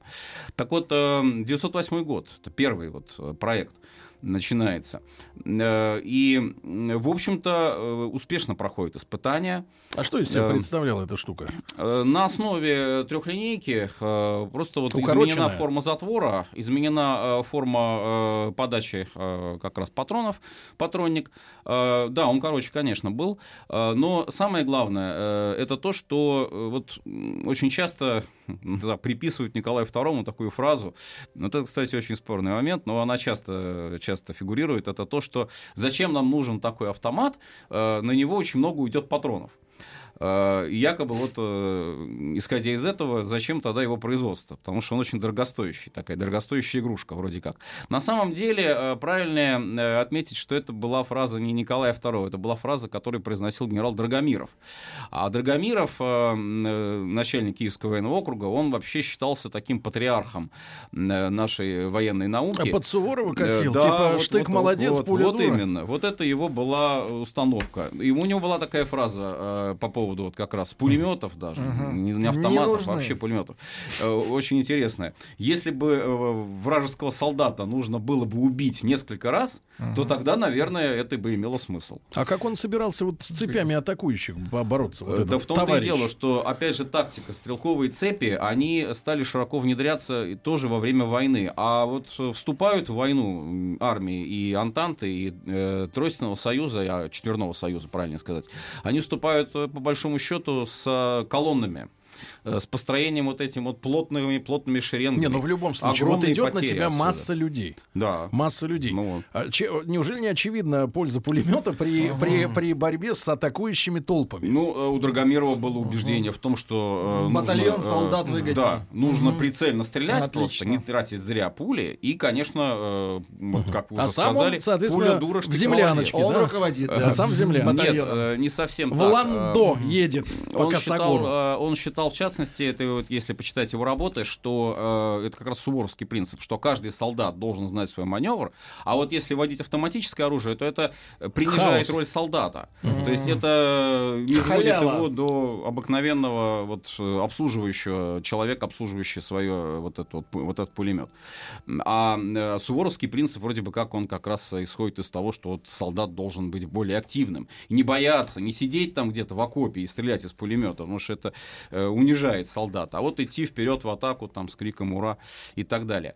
Так вот, э, говоря об, автоматических винтовках, об автоматическом оружии, здесь э, уместно как раз тоже вот еще отметить, что э, автомат этот был не под наш классический патрон сделан, э, 7,62 миллиметра, который использовался, вот этот наш калибр русский, это и трехлинейка, это и пулемет, это и револьвер даже. Револьверная пуля, но она, правда, другой формы. Вот. А это было 6,5 э, миллиметров э, японской, э, японский патрон. А мы же после э, русско-японской войны к Первой мировой с ними, наоборот, сдружились. Сдружились. Сдружились э, на основе, на основе Синьхайской революции в Китае. Наверное, Мгм. вот это был такой. А что за- а что, так сказать, ну, произошло? об этом, наверное, лучше все-таки поговорить, когда вот внешней политики будем касаться, потому что вообще вопрос о Китае э, на тот момент, он был острым, конечно, но не настолько, может быть, э, для европейских держав, а Россия, безусловно, считала, что все-таки она держава европейская, ее приоритеты в Европе. Это Сазонов, э, министр иностранных дел, так считал. А, Вот. И э, когда вот стали м, говорить об этих самых патронах, японцы просто предложили действительно очень большие партии э, своих 6,5 миллиметровых э, патронов. Э, И э, вот в ходе уже Первой мировой войны э, было принято решение о серийном производстве э, автоматических винтовок Федорова. Но м, 15, 16, 17 год э, буквально вот в пределах там нескольких сотен удалось их произвести. Хотя заказы э, фронта были на тысячи. И это опять же понятно почему. Потому что э, Первая мировая война дает нам э, очень убедительный, да даже еще и русско-японская, дает нам очень убедительный пример эффективности э, скорострельного огня массового вот этого плотного огня. Первое использование пулеметов, вот, какое знал наша русская армия, это Тюренчен, русско-японская война. Всего-навсего 8 пулеметов было у нас. И эти 8 пулеметов, правда, японцы их уничтожили полностью потом, но они остановили продвижение японской пехоты. То есть настолько было это эффективно. Мгм. Японцы наступали. Не, вот не, друзья своем это маленькая ремарка. э, стиле. э, в одно- там, опять же, связанная с нашими армейскими проектами. В этом году в июне будет очередной уже в окрестностях Новороссийска. Если честно, однажды удалось попасть а, в одну из частей, да, где на вооружении оставался, э, ну не на вооружении, в музее, понятное дело, там, да, ну, а, именно пулемет Максим. И мне довелось стрелять из этой штуки. Ребята, вот представьте себе огромный полигон, и тут звук, с которым он стреляет. Я, из, я изо всех э, видов оружия стрелял, но э, нынешнее э, оружие, видимо, все-таки заглушение выстрела так сделано, что они не производят страшного впечатления. Скорее, такие хлопки. Ну, единственное, что, наверное, автоматический гранатомет Да. жуткий, жутко стреляет. А вот все, что касается автоматов, пулеметов современных, это все достаточно так технологично. Я так скажу, для городских условий. Не Чтобы раздражали. стекла Ну, не выпадали. Но то, но то, как стреляет Максим, вот этот звук мертвенно-смертельный, железный, стальной, Мгм, прямо по нервам, да, мгм. вот один, он бабахает Уже так, страшно. что я, я, у меня возникло чувство глубокого уважения к людям и к белым, и красным, да, кто ходил в атаке на пулеметы. Да. Потому что это физически страшен этот звук, он ужасный. И вторая маленькая ремарка, да, вот по поводу наших вооружений, э, доводилось быть в Крыму, вот наш армейский проект был в осенью 15 года, в Крыму. И мы э, посетили батареи наши, Мгм, вот м, прибрежные, Мгм. которые должны были простреливать как раз вот Мгм, акваторию. мгм. Да-да-да. И э, стволы пушек, которые там стояли, это такие огромные башни. Ну, представь себе э, башню танка, но увеличенную раз в 10, наверное, да, это огромное Мгм. сооружение, которое немцы еще не могли взять никак во Вторую мировую, когда Мгм. брали Крым, да, и забрасывали там зажигательными этими всеми, жгли там наших, да, со целой системой м, подземных коммуникаций, с дизель-генераторами, да, и все это было запланировано, как раз и строилось в период Первой мировой войны, и там путиловские пушки Да, из да, да, Питера да. стоят, да, а, и все это настолько технологично, элегантно, то есть, например, э, в случае перебоев с электричеством можно было вручную Ну, наводить все это. да. И когда ты там находишься, и ты понимаешь, какая блестящая инженерная мысль Да. сооружение, которое сто лет. Насколько высока была инженерная мысль вот в Российской империи, да, вот э, и, и там строительство многих этих башен ведь было заморожено именно из-за того, что революция случилась. Ну, а не случайно же Ленин сам а, неоднократно говорил, что нам нужны старые инженеры. Вот без старых э, русских дореволюционных инженеров, неважно, в конце концов, каких они политических взглядов, э, мы не сможем возрождать нашу советскую промышленность. И, естественно, ну, даже тот же самый Крыжановский, автор плана ГОЭЛРО, он профессиональный инженер-электрик, помимо того, что он там член большевистской партии. Вот. А э, вообще, э, вот э, о пулемете тоже интересный, наверное, момент. Это вот не наше изобретение. Это Максим Да, да, Викерсовская, да. э, это Викерс, фирма Викерс. Ну и э, видя вот э, спрос э, с нашей стороны вот на это оружие, Викерс навязал нам кабальные условия. Э, то есть э, в течение 10 лет э, мы должны были платить э, за, а, в аренду вот, буквально за каждый пулемет там, до 50 фунтов стерлингов. Э, Поэтому встал вопрос о том, что мы должны наладить производство у себя. Но опять же как? Вот интересно э, отметить, что русско-японскую э, Максим, он был на очень таком вот станке с колесами, ну, Да-да. немножко напоминал такую пушку Ну да. малокалиберную внешне. Конечно, это была тяжелая машина, конечно, это была машина для таких вот полевых условий не всегда пригодная. А, вот, встал вопрос об усовершенствовании. И на Тульском заводе новый, мы уже делаем станок, существенно облегчается вес, а, хотя все равно два номера И можно, в принципе, затащить на верхний этаж Э, Да, и да, по Невскому да. проспекту садануть, Более того, садануть, да, э, Василий Жанович.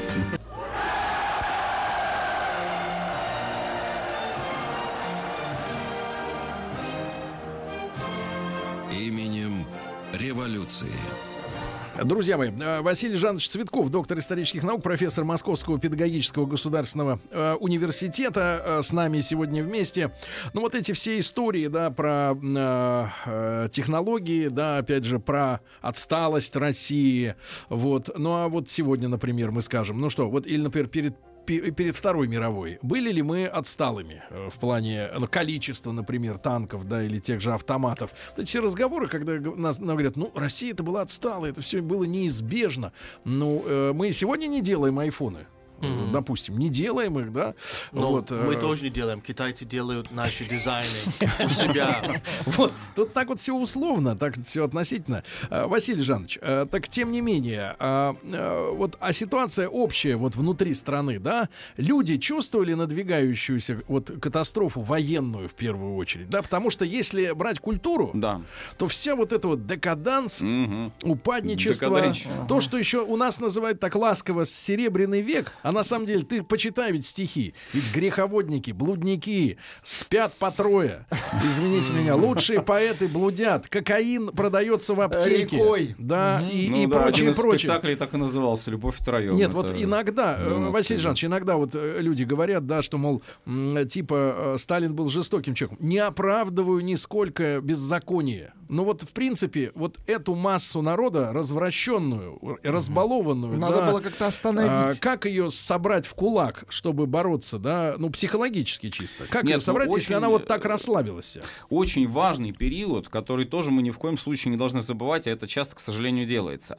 Это период, начиная где-то примерно с 10-11 и до буквально вот до упора до 14 года. Так. Период, когда и в культуре тоже начинают утверждаться совершенно новые тенденции. Интеллигенции начинается развитие вот этих имперских идей, и Мгм. наши, российские. Так. В публицистике появляется очень много э, статей. Вот, Не например? Отнюдь, нет. Порыв души. Э, Да, вот именно. Э, Ну, например, вот известный публицист наш русский, э, автор «Нового времени» Меньшиков, э, такой консервативный, правых взглядов. Э, Накануне войны, э, буквально в каждом номере газеты, он пишет о том, э, как э, необходимо поднять вот этот боевой дух нации. А Э, как Многие поднимать-то? потом вообще зачисляли Меньшикова фашисты, не больше, не меньше. А как поднимать? В частности, вот это очень интересный э, такой прием, наверное, может быть, э, не, не- не типично русский, но тем не менее. Это м, юбилеи. Торжества юбилейные, которые... 13-й э, год. Да, не только. э, Которые вот как раз совпадали с этими предвоенными годами. Смотрите, э, 909 год — это юбилей Полтавы, Полтавской битвы. Первое. да. Причем отмечает его очень А, э, ну да, широко. 12-й, соответственно, 12 очень широко отмечается э, победа над Наполеоном. И здесь, э, что важно... То есть идет не просто- патриотическая накачка. Да, это не просто э, вот какой-то там вот отметили, выпили, разошлись, забыли. Нет, это как раз наоборот, это создание вот некой национальной доминанты. И э, 13-й год, 300-летие династии Романовых. Э, 14-й год, там Гангутское сражение, вот тоже отмечали, Мгм. как бы флот э, отличился. И э, в стиль, например, архитектуры, вот до этого господствует модерн. Да, появляется со всякими этими кругленькими, да, Да, появляется неоклассика, делами. а неоклассицизм у нас четко совершенно ориентирован на имперскую идею. Э, А образец какой? колонны. э, Образец какой? Вот А, ну, что вот мы для Москвы, например, вот э, не так их много, к сожалению, этих зданий сохранилось, потому что неоклассика у нас прервалась тоже вот с Первой мировой. Хотя, наверное, если бы там выиграли, то это был бы там не сталинский ампир, а, наверное, это был Николаевский ампир, да, победный. А, ну вот из таких зданий, которые сохранились, это комплекс э, Киевского вокзала, Мгм. архитектор Рерберга. Ну, э, как и- раз его и достраивали да, уже при его большевиках. достраивали, но проект, э, обратите внимание, э, фасад, э, вот эти вот орлы на башне, Мгм. эти э, античные войны, Мгм. Бородинский мост, он же тоже как Ну бы да. идет вот в одной композиции.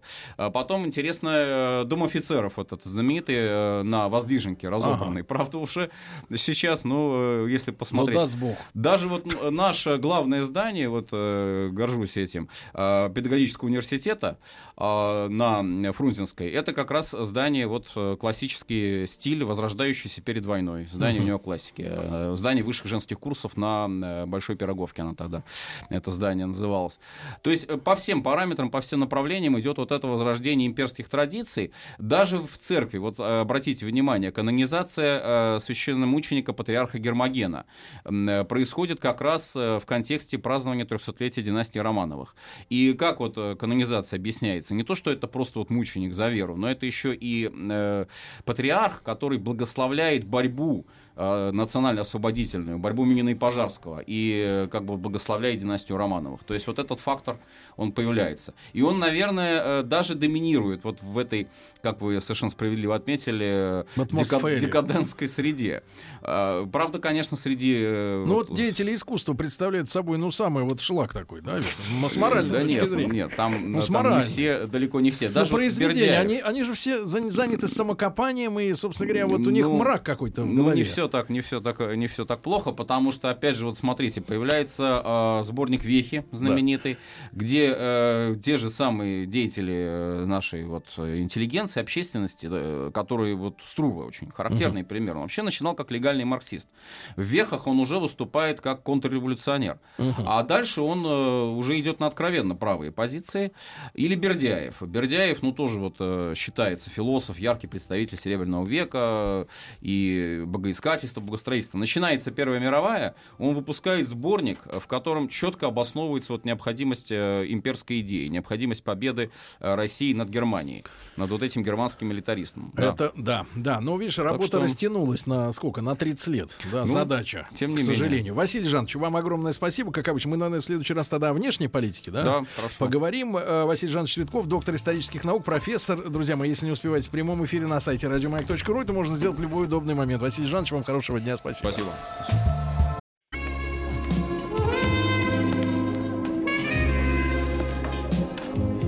Пожалуйста. Какие у вас интересные пальцы. Вы не велончелист? Нет. Торговый работник. А что такое? Ваши длинные трепетные пальцы говорят о тонкой душевной организации. Мужчина. Руководство по эксплуатации. Дорогие друзья, я подозревал, конечно, что наш э, доктор это большой, э, большой затейник. Вот. Но сегодня он при- пришел не просто, здравствуйте, доктор. Здравствуйте. Не просто пришел э, не Ну, с с пустыми пустыми руками. руками, да. И не и сам не пустой, да. Но приш- привел с собой... Я при- привел. Ну не, за- надо, не надо, не надо отводить глаза. Глаза не отводи. Так вот, э, пришел, вот оно пришел не один, да, пришел с роскошной, и можно я скажу так, женщиной. На, на этих словах роскошная женщина Ольга начала сначала расстегивать, а потом застегивать достаточно упрямое декольте. Ольга Дори у нас сегодня в студии. Оль, доброе утро. Доброе утро. Можно я э, голос ваш э, ро- родит у наших слушателей определенные картинки? Ну, это у каждого свои, наверное, но я опишу, друзья мои. Достаточно короткая стрижка каре, правда? Да. Стрижка каре, а, цвета, цвета фуксия платья. Спасибо. Комбинезон а, красные лаковые туфли. Бывает и так. Да, и, и, и я скажу так, да. Именно, и когда мы говорим слово женщина... Подождите, вас не спрашивали, как, когда, что, почему когда, мы, «да». когда мы произносим слово женщина, Ольга может представиться и без микрофона, да. Спасибо. А, да, Оля. да, э, Оля по- пос- посвящает достаточно много своего творческого времени, потенциала и личного э, на исследование, э, ну, мужского, скажем так, давайте так, мужской братьи, правда? Да. И может, во-первых, поделиться с нами м, какими-то зарисовками и выводами, да. И Оля ведет блог, правильно? Да. Где А уже там о мужчинах, что ли, да, что-то? Вы знаете, он обо всем. Ну, так как мне я разведена, мне приходится ходить на свидания, встречаться с мужчинами. Соответственно, и о них тоже приходится писать. Ну и Да. потом всем интересно же больше всего про мужчин. Суп, дети, все понятно. А что же с мужчинами? То есть, конечно, такие темы, они самые популярные. Да, и сего- не сегодня, поскольку у нас тема это э, самооценка мужчины, да, профессор, конечно, подготовил для нас теоретический базис, да? вот, но я думаю, что наших слушательниц, которые э, вот в этом разговоре до вас, Оля, да, когда были одни мужчины в студии, наверное, выполняли роль только лишь э, подглядывающих, да, поскольку мы говорили о мужчинах, да, там какие-то выводы они делали, а сегодня э, еще и- Подглядывающих отдельных а сегодня будет отдельная Да, да. польза, отдельная польза для наших слушательниц, да, потому что мне кажется, э, во-первых, Оля, короткий вопрос: Э, мужчина с низкой самооценкой это беда для женщины? Это беда для женщины, да. И, в принципе, конечно, я думаю, что если уже влюбиться в такого мужчину, возможно, что можно ему как-то помочь. Но в целом, конечно, я Ну, думаю, что... Помочь-то, конечно, можно, но Да, но в целом я думаю, что все-таки стоит опасаться, конечно. Стоит, так да, кажется, стоит. стоит И, и очень важный, ва- важный вопрос, э, как такого э, типчика распознать, да, насколько это, мы будем сегодня об этом говорить, насколько возможно его, насколько близко э, э, э, можно его опознать, да, и как, э, может быть, избежать этих э, негативных последствий от такого знакомства. Ну и когда рвать когти. Вот, потому что, конечно, э, есть такие, наверное, порода женщин-помощниц. Помогут, Но, э, Пассатижи. Ну, в конце уже, когда все надоест, уже пассатижами. Тут я согласна да, с да, да, доктором. да, да, рвать. А как посмотреть на Ольгу, спрашивают мужчину. Можно ли фото женщины с доктором на аватар? А женщина без доктора. Но сегодня этот час она проведет в нашей компании, да. Толя, давайте начнем, как всегда, с теории, да, а потом, а потом, э, э, э, Какая теория? Вообще, вообще вопрос самооценки. Да. Вопрос самооценки, и, конечно, самый главный момент это адекватность, да, потому что человек может думать, например, что он очень крутой, а он завален по всем параметрам. Да. Или наоборот, он на самом деле, вот пишут же, что, например, у 90% женщин очень низкая самооценка. Ну, зачем это пишут, я не знаю. Но они, э, значит, что женщины, ну, в частности, недовольны своей внешностью, например. Когда я э, реально вот э, смотрю на женщину, у которой такая самооценка, я вижу, что это нормальная девчонка. Ну, мы Вот, довольны ну, их со- внешностью. Нет, ну смотри, со всеми поправками, Хоть грубо я. говоря, на условия жизни, на возраст, там, на все, но нормальные, понимаешь? И, и для мужчины, наверное, на самом деле, вот низкая самооценка женщины непонятная материя. То есть откуда это? Оля, можно кратко вот комментарий. Почему женщина часто недовольна собой? Ну, Потому что все же формируется в детстве. Если тебе в детстве ни разу не сказали, что ты симпатичная, А как кто бы ты ни выросла. сделать? Я думаю, что здесь ну, я так глубоко в психологию не могу углубляться, но мне кажется, что оба родителя, конечно, должны просто говорить, потому что э, мне не говорили никогда. То Да есть ладно? Нет, нет. Это сформировалось, как мы можем сейчас спорить, можем нет, но правда так было. Нас вообще так воспитывали, что нам особо говорили, учись больше, там, будешь ты еще кокетничать. Кокетка вообще была в негативном всегда ключе. Помните, такая кокетка, вот так она произносилась. Вот, и понимаете, сколько бы там вы с мужчинами не встречались, они вам не говорили обратное, поверить уже сложно. Вот это Да. закрыть эту, да, ну, доктор согласится, закрыть эту нишу можно только искусственно. Ну вот говорить себе каждый день, ой, вы знаете, я красивая, у меня фуксия и все такое. Но до конца нет. То есть внутри меня все равно это маленькая девочка, которая вот э, думает, что... Мне кажется, вот даже женщине, вот я сейчас обращаю внимание еще раз на декольте. У меня, кстати, по, с- по с- какому-то счастливому совпадению и маркер такого же цвета, как пожалуйста. А, декольте. Ну, ну, что ну, это всего лишь три пуговицы. А, Вот из семи я вижу. А, Вот, так вот, я просто хочу сказать, что у женщины очень важно, мне кажется, вот для успеха у мужчины, я не знаю, как девочки учатся успеху у мужчин, но женщине самое главное это вот сохранять загадку.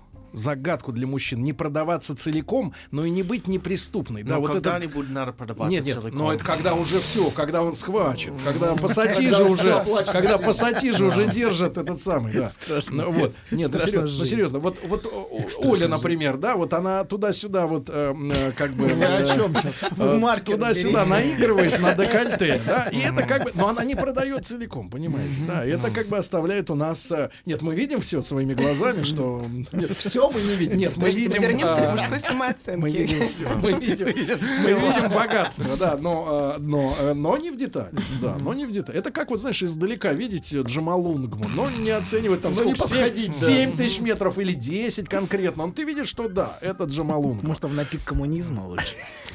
А Это Таджикистан, там уже Да? все. Ну что, что Там вчера, помню, опубликовали известие, что там запретили именами называть, кроме таджикских. Люб- А. любыми. Ха, Все. Даже животных. Да, даже да. да. А, доктор, так вот, а, что такое самооценка? Да, это, Ну, смотрите. это вот недавно ж появилось относительно, ну, в Абсолютно. последние лет 50 только. Я вообще не люблю такие, такие заезженные слова. Мне кажется, что они как-то стерлись, и они значат уже все, все. Они значат все, слово самооценка. Поэтому, в общем, я не люблю это слово, но, но поскольку никакого другого слова пока использовать вы не хрюкаете. Это инвалид я, хрюкает, не я, не я. А, Не вы, не вы. Вот. Поэтому давайте как-то попытаемся представить, как выглядит низкая самооценка сначала, прежде чем переходить к причинам. Вот. Но я думаю, что, во-первых, А наверное, что вы так на Олю сразу на свои причины показали? Шершеляфам. Вот. У всего. Вот. А доктор порозовел, он под цвет платья сейчас. Ну, Кстати, доктор сейчас сглатывает. Вау. Слюной, я имею в виду. Кошмар какой. Где я оказался? давайте так, сидя перемежается с ноги Я считаю, ему сейчас неплохо. Подождите. Давайте вернемся. Во-первых, это, наверное, отсутствие веры в себя. Отсутствие и абсолютное неверие в собственный успех. Я Оля права, что это вот от родителей. Ну, я думаю, что мы к этому подойдем чуть попозже. Минут К 11. через- к 11 следующем подойдем. часе, Подходите к 11, очередь еще останется. Хорошо. Так. Я, это, это не такой простой вопрос. Вот. Во-первых, я ни на что не способен, вот это внутреннее. Я не справлюсь, э, я ничего не смогу. Ну, во-вторых, во-вторых, наверное, это ранимость чрезвычайная. Это для мужчины. Да, для мужчины, конечно. Потому что для женщин, мне кажется, вопрос э, что-то там я не смогу. Вот глядя на современных женщин, ну, на, на таких, да, типичных, мне кажется, вообще нет задачи чего-то смочь. Да? Ну что смочь? Ну, А а что какие смочь? задачи стоят сейчас перед женщиной? Как какие, расскажи. Вот я их и не вижу. Оля, а какие вот у женщин стоят задачи в жизни? Ну, если говорить о том, что общество ждет или родители, конечно, выйти замуж, родить детей, и Ну быть вот, такой видите, успешной. совершенно непонятная для мужчины цель. слава Если богу. говорить о том, что женщина хочет, тут все по-разному. Каждая женщина своего хочет, Да, я думаю. да. А вот, вы, Оль, давайте так. о, Профессор будет намазывать тут Хорошо. э, потихоньку, да, соты заполнять. А вы, если не согласны, Окей. тогда Жгите, да. Жгите. Во-вторых, это вот потому что про параноика вы говорили в прошлый раз. Это чрезвычайная ранимость и обидчивость.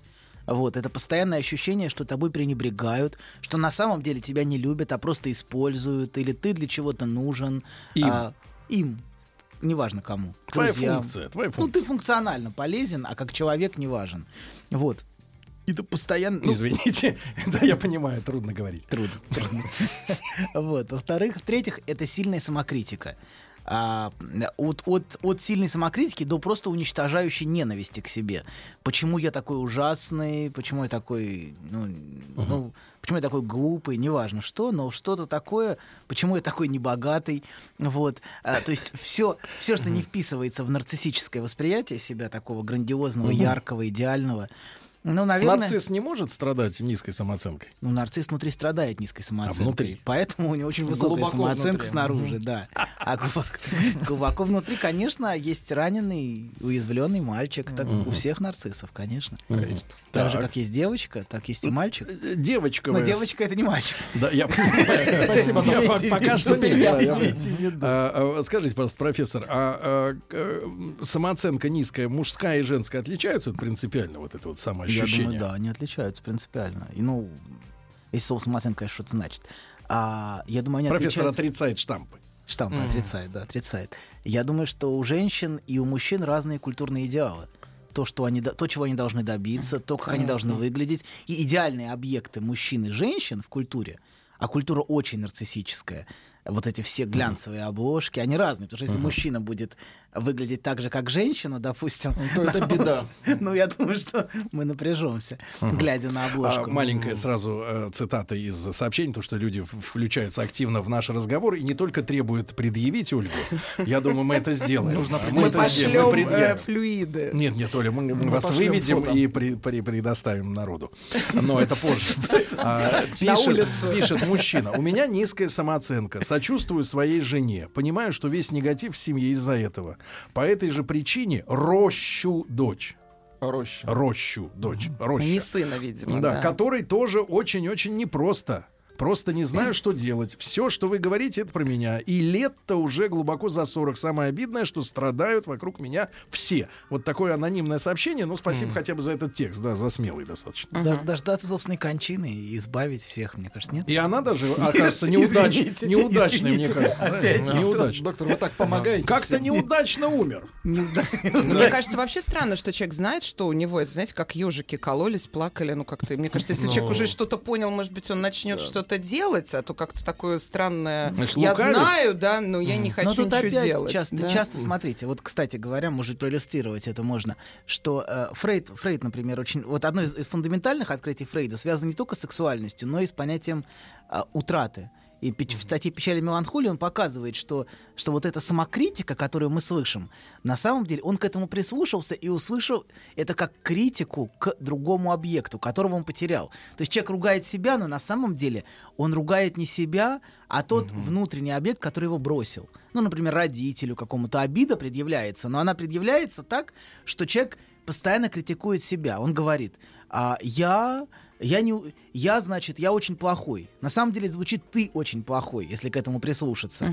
Потому что ну, он говорит, что а, а, очень часто мы видим, ну, в этой статье он показывает, что очень часто мы видим, как а, люди, которые постоянно себя ругают, на самом деле в своей жизни а, требуют к себе очень много внимания, очень много. Если бы это действительно соответствовало вот то, как, как, они, как они о себе говорят, тому, а, как они себя, как они себя ощущают в действительности, и то, то проблем бы не было. Все хорошо, человек живет скромно, но тут он всем... Человек мох. Да, да, да. Человек, а тут нет, тут он очень амбициозен на самом деле. За этим стоит огромная амбициозность и огромные требования. Да, вот э, Сейчас комментарий. доктор идеально вообще сказал. как комментарий раз. э, к происходящему в студии. Сегодняшний эфир можно назвать так. Доктор Анатоль игриво заполняет соты сладким нектаром, а докторесса Ольга покорно их запечатывает. Вау! Своим воском. Сергей. Красиво сказано. Запечатывает. Запечатывает. Да, доктор сам Давайте так, снять печать. Да. Похоже, вам нравится наблюдать. За пять. Мне сегодня очень интересно на вас смотреть. Такие родные лица. Даже Ольга, вот первый раз в жизни вижу, а Да, как такое все узнаваемое. А, Классическое, я бы сказал, классическое, да. А, Толя, так вот смотрите, смотрите. а, а, а, Значит, понятно, Да, все. Еще, несколько вещей, дайте Да. еще несколько пунктов, мне кажется, важных. Я подумал сейчас. Это, во-первых, это очень большая зависимость от мнения окружающих, просто чрезвычайная зависимость. Очень сильный страх отвержения. Унижение, очень большой стыд и постоянные непрерывные внутренние сравнения себя с другими. Просто бесконечный и зависть, которая съедает.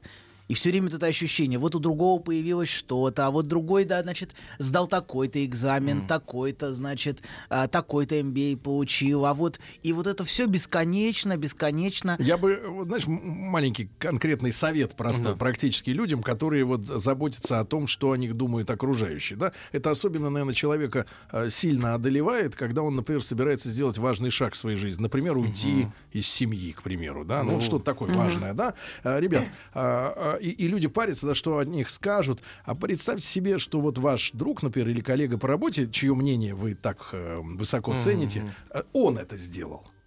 Вот вам не наплевать? Ну, то есть вы, вы это просто принимаете. Вы что, будете к нему, к- за ним бегать и говорить, ах Претензии ты, ты что ж делаешь, да? Я не оправдываю уход ни в коем случае, ради бога, не, не поймите. Но я имею в виду, что мнение окружающих, оно очень просто, его значимость проверяется вот по собственному взгляду на то, что вот если бы твой поступок совершил этот человек из этого, из твоего окружения, оно не имеет такого принципиального значения. А мы себя как бы внутри закрепощаем, как вот Ольга, да, э, скрепляет вот эти соты. Вот. Сотами. Вы очень маркер. А просто. Сергей Боркин, да, я подарю вам потом, доктор, этот маркер. На память. Вот. Э, Да. Э, Оль, а про, жен- про женскую историю, да, вот в этой, в этой связи, может быть, пару слов буквально. Да, э, вы, вы нашли метод вот избавления, да, грубо говоря, от, от девочкового вот этого само уничижения, может быть, да? Ну, у меня такое... Вы производите впечатление очень уверенной в себе женщины. Да, ну, я как-то сформировала. Во-первых, я решила для себя, что жизнь одна, и я как-то в ней должна состояться. Когда То это, есть- в каком возрасте вы поняли? Вы знаете, довольно поздно, лет в 35, правда, не сразу. Сейчас зрители, Что-то было слушатели узнают. У меня была такая довольно сложная, ну, я бы сказала, депрессия даже, я бы сказала. И мне нужно было из нее выйти, реально, она была двухлетняя, затяжная. И мне помогал врач и что-то еще. И она мне как-то говорила, что вот это вот э, отношение к бытию как раз более простое, как вот вы и сказали, что ты просто представляешь себе, что в какой-то степени вот низкая самооценка и вот нарцисс перекликаются, потому что ты действительно, вот эта постоянная мысль о себе, она хоть и негативная, но делает тебя центром вселенной, да? Мгм. И ты в какой-то момент, ну правда, да, что Да. ты реально... Почему, на самом деле, с этими людьми очень сложно? Потому что так они не любят себя, смысла любви они не понимают, и они ее не могут распространять Да. на других людей, соответственно. То есть это вся такая полуненависть, полулюбовь, направленная к себе. И я реально стала представлять, да, что жизнь, она одна, что она закончится, я могу бесконечно думать, какая я в сравнении, или там худеть, толстеть, или там обращать внимание на свои морщины, но она закончится. Либо я сейчас иду, и вот как мужчина спросил, что ему делать, ему нужно просто начать делать, и больше здесь нет никаких советов. Что касается женщины, конечно, э, вот тоже доктор правильно сказал, общество, мне все-таки кажется, и здесь меня, конечно, предупредили, что мне будет сложно с мужчинами, но я буду на стороне мужчин, потому что мужчина... от Чтобы не было сложно. Оля, Оля, Оля, чтобы, чтобы вам стало чуть-чуть проще с мужчин, я сейчас вас увлеку на фотосессию. А, Анатолий Добин, Ольга Дори сегодня у нас в гостях, блогер, проблемы с самооценкой мужчин. Э, У мужчин наша тема. Оставайтесь с нами, через пять минут вернемся.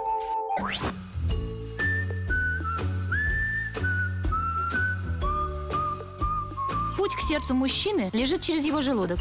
Старая мудрая истина. Многие женщины об этом забыли, теперь страдают. Но главное, ни в коем случае нельзя говорить, как что из чего приготовлено. Мужчина. Руководство по эксплуатации. Друзья мои, по вашим многочисленным просьбам, а, многочисленным просьбам выложил фотографию Нет, сегодняшнего. Сергей, это не фотография, это фоторабота. Да, свою фотоработу. Она называется а, Ольга Дори на подоконнике. А, Очень графично. Можете посмотреть у меня в Инстаграме Сергей Стилавин. И получить А, удовольствие. История такая. Ольга действительно комбинезон цвета фуксия, красные лаковые туфли, я ничего вам не врал. И когда мы сели, туфли оказались в тени. Я подумал, что это многих мужчин может как раз привлечь. Э, Ну, как первый такой позыв. Я сказал, Оля, Оля, а можешь что-нибудь сделать вот с ногами, чтобы было видно? И Оля э, достаточно элегантно закинула. Элегантно, но и привлекательно. Очень Это подготовка к следующей. Единственное, что, единственное, что э, из-за коленки вот такой Так. острой, э, игривой, э, конечно, немножко декольте скрыто. Декольте, да. Ну, это уж следующий надо раз. выбирать либо, да. Если что, да. А Вопросы сыпятся сегодня, ребят. Вот, э, смотрите, приш- прислал вопрос Алексей Степанов. С самооценкой полная беда. Пытаюсь развивать свой бизнес, ничего не получается. Уже год ни рубля домой не принес. В рамках этого занимаюсь детьми, кружки, домашние задания, приготовление еды, прочие дела. Жена тянет весь семейный бюджет, а в горле камень от того, что не зарабатываю пока. Алексей Питер, 39. Вот. Вот а, самооценка и деньги. Э, Может И быть, деньги? Ну вот у, у него это связано с тем, что вот он не заработал ни рубля. Ну, я вот не договорила, конечно, Да. на мужчину общество-то давление какое оказывает, Да. да. что у него карьера и заработок. Женщину уволили, она хобана с детьми села, там вот э, капусту построгала, и вроде как она уже при деле, ее никто не осуждает. Мгм. Мужчина, конечно, в этом плане ему тяжелее, Ему потому что... другую капусту надо Да, строгать. да, и общество от него требует. И здесь, конечно, еще если учесть то, что многие мужчины вообще не, не своим делом занимаются, да, может быть, Алексею или как бы Алексей, автору, да, да, не ну. нужно своим бизнесом, может быть, он хорошим учителем истории был бы, да, но там денег мало, и вроде он тоже старается. Здесь, конечно, я на стороне мужчин. Ну. Мне кажется, что как-то вот давление Наоборот, общества он- большое. Он должен гордиться, что он рискует. Профессор, Вот а в таком, рискуют. в таком случае, если говорить о денежной да, составляющей, то Да. есть давайте я вспомню прекрасный, прекрасную вывеску из Омска, Мгм. где, значит, вот микро, микрозаймы, и там доктор рубль. В этой связи мужчина, который начал зарабатывать, э, это лечит, вот смс об авансе или о зарплате, лечит эффективно А кредите и калечит. депрессию. А кредите калечит, а зарплате лечит. Да. Серьезно, деньги для человека с низкой самооценкой это поправка? Деньги Ну. для всех это поправка. Согласна. Мне кажется, что деньги это такой аспект, в который проецируется очень много. а, очень много. Но а, часто люди чрезмерно инвестируют деньги, я бы сказал, чрезмерно нагружают их а, по- Значением. попыткой защититься от душевной боли. У меня много денег, и поэтому я хороший. По вот, но при этом они внутренне начинают не доверять окружающим. Меня любят только за мои деньги. Меня ценят только за, за то, что я вот а, ну, богатый. А если у меня не будет денег, никто меня любить не будет. Поэтому, сволочи, терпите от меня сейчас все. Поэтому, с одной стороны, это, конечно, помогает защититься от душевной боли, особенно нарциссам. Но с другой стороны, это никак не лечит вот того внутреннего маленького ребенка, о котором вы говорили. Вот, а, того внутреннего, ра- то, то внутреннее раненое я, оно все равно остается раненым вне зависимости от того, сколько у вас денег. Вот. Но вот если вернуться к источникам, вы говорили об источниках и о причинах того, почему возникает низкая самооценка. Вот с каким у вас самооценка атрибутом интерьера ассоциируется? Зеркалом. Да, абсолютно. Это у женщин. У всех. Да Поверьте. ладно. Да. И поверьте. вы смотритесь туда. Вы, но в зеркало, зеркало не У меня обязательно. вот зеркало стоит в темном коридоре, так что особенно там не пугает. Да. Но вы выглядите хорошо, как будто вы всматривались в зеркало. Какой, неуклюжий комплимент от профессоров. У нас на работе зеркало есть, да. Да. Инстаграм, хорошо. Вы Ну. смотритесь в Инстаграм. Ну, я только я публикую свои фотографии раз там в 10 лет. Ну да уж, конечно. Сейчас. Ну сегодня я Ольгу подарил народу. Спасибо, кстати, за Вы, подарок. конечно, как, А как доктор, вторая а, как доктор скажете, что я смотрюсь в Ольгу, вижу в ней что-то. Абсолютно. Что, абсолютно. вы отражаетесь. Да, да, да. И вот даже конечно. декольте и то мое, да? Вот. В вашем инстаграме такая красивая женщина. Ну разве это вам не льстит? Да, у какого-нибудь завалюхи она бы не сфотографировала. Только у достойного фотографа. Вот смотрите, а вот вам, смотрите, конкретная, ситуация. Доброе утро. У моего мужа совершенно уверенная самооценка. А, 35 лет вместе и ни разу не сказал, что он счастлив со мной. Какая, какая ты у меня хорошая. Какой вкусный ужин. Ни разу, ни разу. Но он вечно ищет негатив, чтобы расстроить кого-нибудь. Вампир с высокой самооценкой. Вот пишет женщина. А. И Не 35 совсем так. А, Часто человек не может выдерживать контраст. Это очень важно, что человеку очень сложно. Если он ощущает себя плохим, он не может иметь вокруг себя хорошее. Хорошее. Поэтому вот это ощущение контраста, он, он всегда все обгадит. Если, если у него ощущение внутри плохое, то ему важно и снаружи, чтобы было все комфортно. Все плохо. Ну, все плохо, что Мгм. кругом козлы, твари, подонки, а, значит, ничего не умеют делать. Потому что если люди действительно хорошие, Мгм. или что-то умеют делать, или а, умеют радоваться, или умеют радовать, Я на их фоне тоже. я думаю. ощущаю себя очень плохим. Поэтому это тоже способ самолечения. Поэтому вы в течение 35 Теперь знаю, лет почему себя помогаете вашему прекрасно. мужу чувствовать себя хорошо. Да. Вот. А, за счет того, что вы не создаете контраст. Вы все время должны быть плохой, все время должны доказывать, что вы хорошая, что вы там хорошо готовите, что вы хорошая мать. И все равно вы не докажете, потому что это идет изнутри его. Ему важно, чтобы постоянно было так. И постоянно он все обгадит. Вот. И именно потому, что видеть рядом с собой кого-то хорошего, яркого, успешного ему невозможно. Вот. Но если вернуться к теме зеркала, то вообще первое зеркало — это глаза нашей матери. Нашей. Нет. У каждого своя. О, общий, да? Общий, общий матери. Нет, наверное, не Родина. нашей. Все-таки не нашей, да. Пожалуй. Просто матери. Просто матери. Аккуратней, профессор. Хорошо, я уже на минном поле. Вот. И, и зеркало, зеркало, первое зеркало, вот, э, в которое смотрится младенец, это взгляд материнский, любящий взгляд. Или наоборот, взгляд может быть стеклянный. Если мать в депрессии, например, Мгм. то ребенок не чувствует контакта с матерью. А зеркало может быть и совершенно, оно может быть совершенно пустым.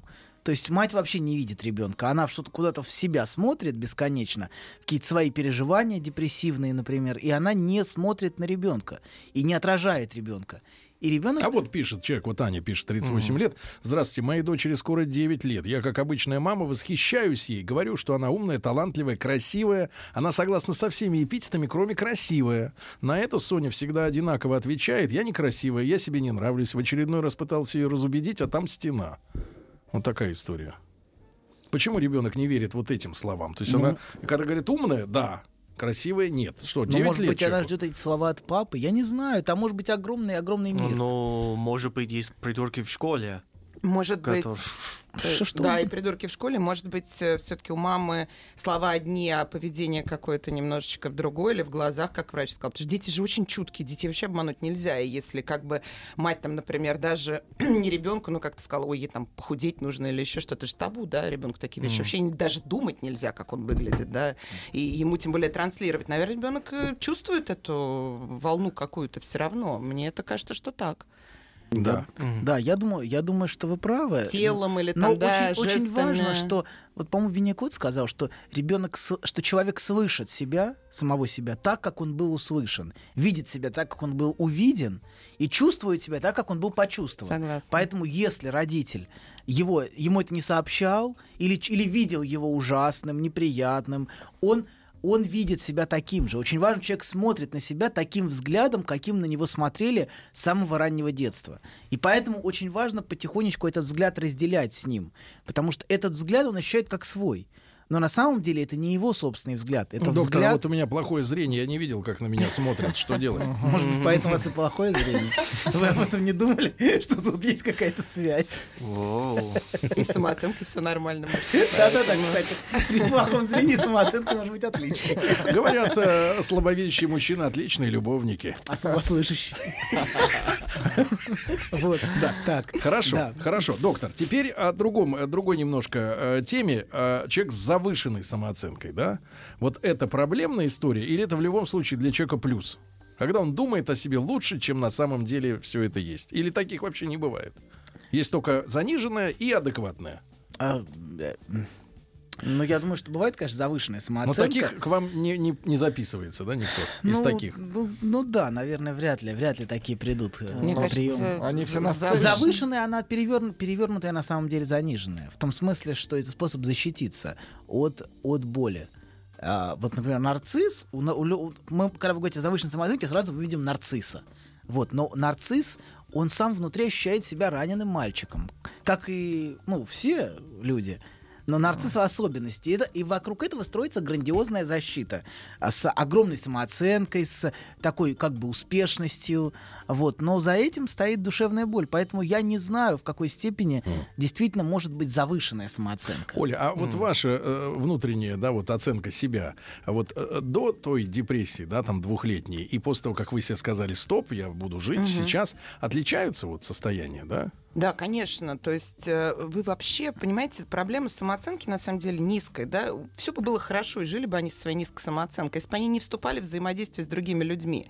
Потому что самое неприятное здесь, что правильно доктор сказал, что чтобы быть наравне, вам другого человека нужно постоянно немножечко понижать до своего уровня. И это людям другим просто неприятно. Вот если говорить, почему женщине трудно с мужчиной с низкой самооценкой, как вам задали вопрос, бедная женщина 35 лет страдает, он ее постоянно немножко, чтобы они были наравне. Но никто же не хочет все время, чтобы его вот так вот э, давили. Вот. И когда ты просто перестаешь думать, вот об этой мысль уходит, что обо мне в принципе думают другие люди, какая тебе разница, вот правильно, ну он бы так сделал, это не важно. У вас освобождается, потому что вся энергия ваша уходит на то, чтобы думать, что о вас думают. Вариться внутри. Вариться, вы варитесь. У вас, не знаю, помните, был э, такой цирк, в котором ездил мотоциклист под куполом. Вот у вас одна мысль, она вот туда-сюда под куполом и на огромной скорости. И когда вы этого мотоциклиста останавливаете и говорите, слушайте, есть же еще гимнасты, клоуны, давайте я на весь мир, можно всех посмотреть? Есть буфет с коньяком. Ну, есть буфет с коньяком, конечно. И вы у себя это останавливаете просто и говорите, ну какая мне разница, действительно, ничего не произойдет. И потом вы решаетесь на какие-то мелкие поступки, делаете там, уходите, как он там, что-то хочет человек сделать, или поменяете, или что. И вы действительно понимаете, что ничего вообще не происходит, да? Вот вы ушли от мужа, мир не обвалился, дети ваши не плачут, да? Вы уволились с работы, там, нашли какую-то другую работу. Ну, я рассказывал как-то в эфире историю о том, как я м, женился. А, И, и- и у меня была с детства уверенность в том, что моя бабушка и мама это мои столпы, которые меня опекают. Они контролируют все. Там, мыл ли я руки, помыл ли я грушу, там, и так далее. Я рос в состоянии постоянного надзора. Мгм. Реально, там каждые пять минут открывалась дверь и посмотрели, что я делаю, не делал ли я что-нибудь плохого. Ну, и вы понимаете, в мужском смысле. Дурного, да. Хотя это нам не очень так Действительно, очень. нормально. А, Да какой среди... Ну вот. Так, Ты не спишь, И вот, и вот я прихожу к ним, вот э, в точности уверен, что они сейчас на меня нападут и скажут, э, да ты что? Я говорю, слушайте, я тут жениться решил. Они говорят, да, ну ладно. И, и, понимаешь, и такое ощущение, что, а, что а, настал какой-то атеизм кругом настал или что-то. Крах.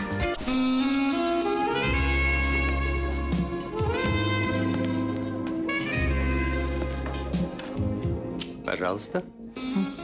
Какие у вас интересные пальцы. Вы не велончелист? Нет. Торговый работник. А что такое? Ваши длинные трепетные пальцы говорят о тонкой душевной организации. Мужчина.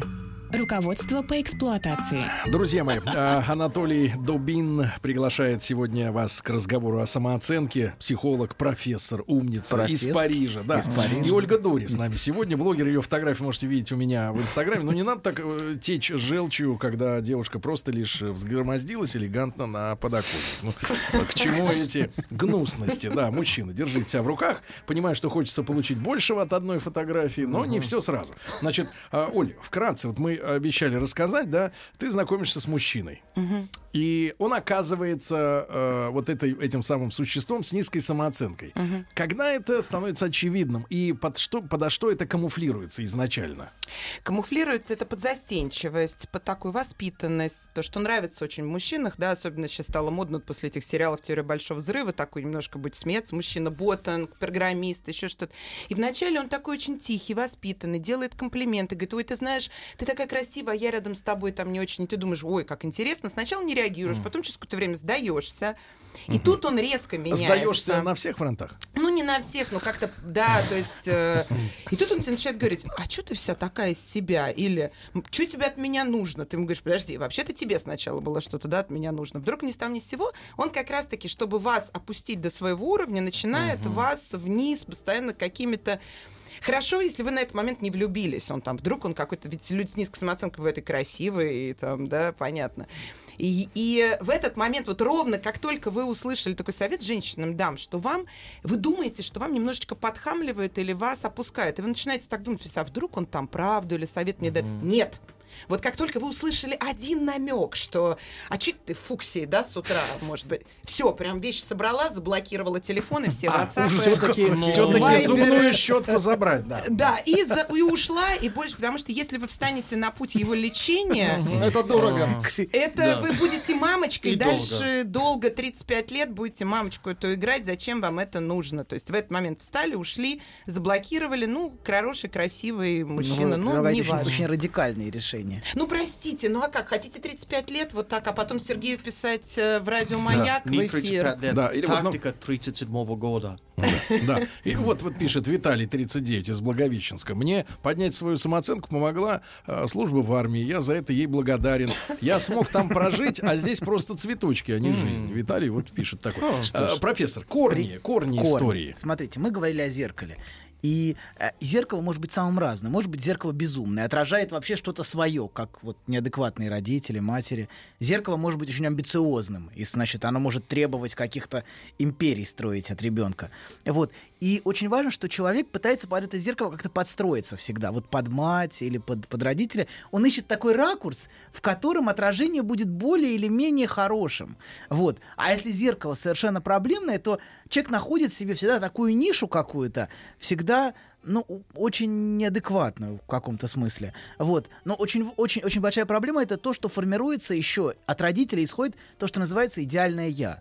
То есть родители очень амбициозные, транслируют ребенку, а, ты должен быть там, таким-то. Это даже не через слова часто, а через взгляд какой-то, через от- отношения, через ожидания. Через слова- Брезгливый взгляд отрицающий. Да, вот. Брезгливый это еще хуже. Брезгливый, значит, ты, ты вообще ничтожество. И та ребенок будет доказывать, что он кто-то, что-то.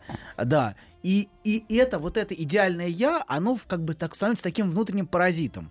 Такая структура внутренняя, которая сжирает человека. И она имеет огромный эффект, э, как бы де- депрессивный эффект.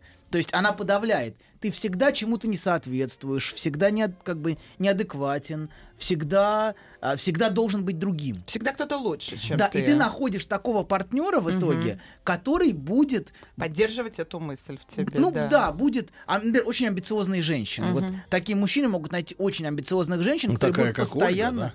Не, ну я не знаю. Ну, ну. я смотрю, амбиции очень э, здоровые. Здоровые Вот, амбиции, подождите. И он найдет ам- амбициозную женщину, ну мы о мужчинах говорим сейчас, которая будет на него постоянно давить, будет постоянно ждать от него каких-то высот и все время не удовлетворена. То есть все время неудовлетворенность будет транслироваться. Или наоборот, он найдет женщину, которая будет постоянно прессовать и мстить за свои отношения с ранним, с первым зеркалом, скажем так. Он будет, он должен будет показать ей, что она хуже, чем он, что он прекрасен. Ты что, мамочка, думаешь, что ты такая вот, ну как бы, потому что мамочка может быть не только мамочкой такой заботливой. Конечно. Мамочка Строгой, может быть с и плеткой. ну, ну, Сергей, плетка, туфли. Э, Ну почему сразу туфли и плетка? следующей А, давайте смотрите, вот несколько, э, я уважаю наших слушателей, которые э, откровенны, да, Толя пишет, такое ощущение, что двухлетний депресняк перерос в злобу, как бочка с порохом от Да. любой искры взрывается. Ну да, в депрессии всегда Или много Про меня? злости. Про тебя. А, Она, кстати, Оля не производит ощущение злой женщины. Так, да, нет? странно. Правильно? Мне кажется, я правильно сказал, но как? Да, нет, ну а вот теперь Ну, давайте про, же видит про через человека. призму. Про человека. А, м, в последнее время чувствую себя ненужным окружающим, друзьям. Пытаюсь всегда всем помочь, даже если не просят. Но часто встречаю просто потребительское отношение. Уже появляется чувство, что как бы заискиваю перед Вот. Людьми. Очень устал от того, что доказываю всем свою нужность как друг и как человек. Очень интересно. Что тут, делать? Тут двухшагов. Тут, двух- тут, тут всегда есть двух, как бы двухшаговка в каком-то смысле. Двуходовочка. Снач- двуходовочка, двуходовочка. Сначала человек создает ситуацию, где он постоянно как бы Навязывает. пытается навязывать себя, спасатель. чтобы потом обвинить других в том, Да. что они его используют. То есть в этом есть как бы такая бессознательная игра, что сначала я постоянно навязываюсь, а когда другие, ну ладно, что, ну давай, ах вы подонки, вы Как смогли, да. И в этом смысле эти люди очень Агрессивными часто становятся ну, как обида, обида. То есть, на самом деле, за этим стоит обида, которая идет изначально, гораздо, гораздо раньше, чем все. Поэтому нужно эту обиду как-то проиграть в отношениях. То есть обида должна себя как-то выразить. Она не должна быть молчаливой. И человек находит для, для своей обиды различные объекты. Муж, жена, приятели. Оля, все его и используют. прошу вас к- кратце прокомментировать сообщение. Вот тоже пришло из 913 код. Не знаю, к сожалению, где этот телефон. А, по-моему, Добин влюблен в Стилавина. Э, Ой, какое зеркало у человека А. интересное, да, как он видит. Ну, Мне кажется, такие не отражаются. Мне кажется, может быть, не будем... И не отбрасывают Да, тень. совершенно верно. И Оля, спасибо вам за сегодняшний эфир Ну, совместный. Добин и Стилавин Да. нарциссы, то они влюблены сами в А, себя. Толя Добин, а Оля Дори. Тут надо помнить. Вам хорошего дня, до завтра, пока. Спасибо. Еще больше подкастов на радиомаяк.ру.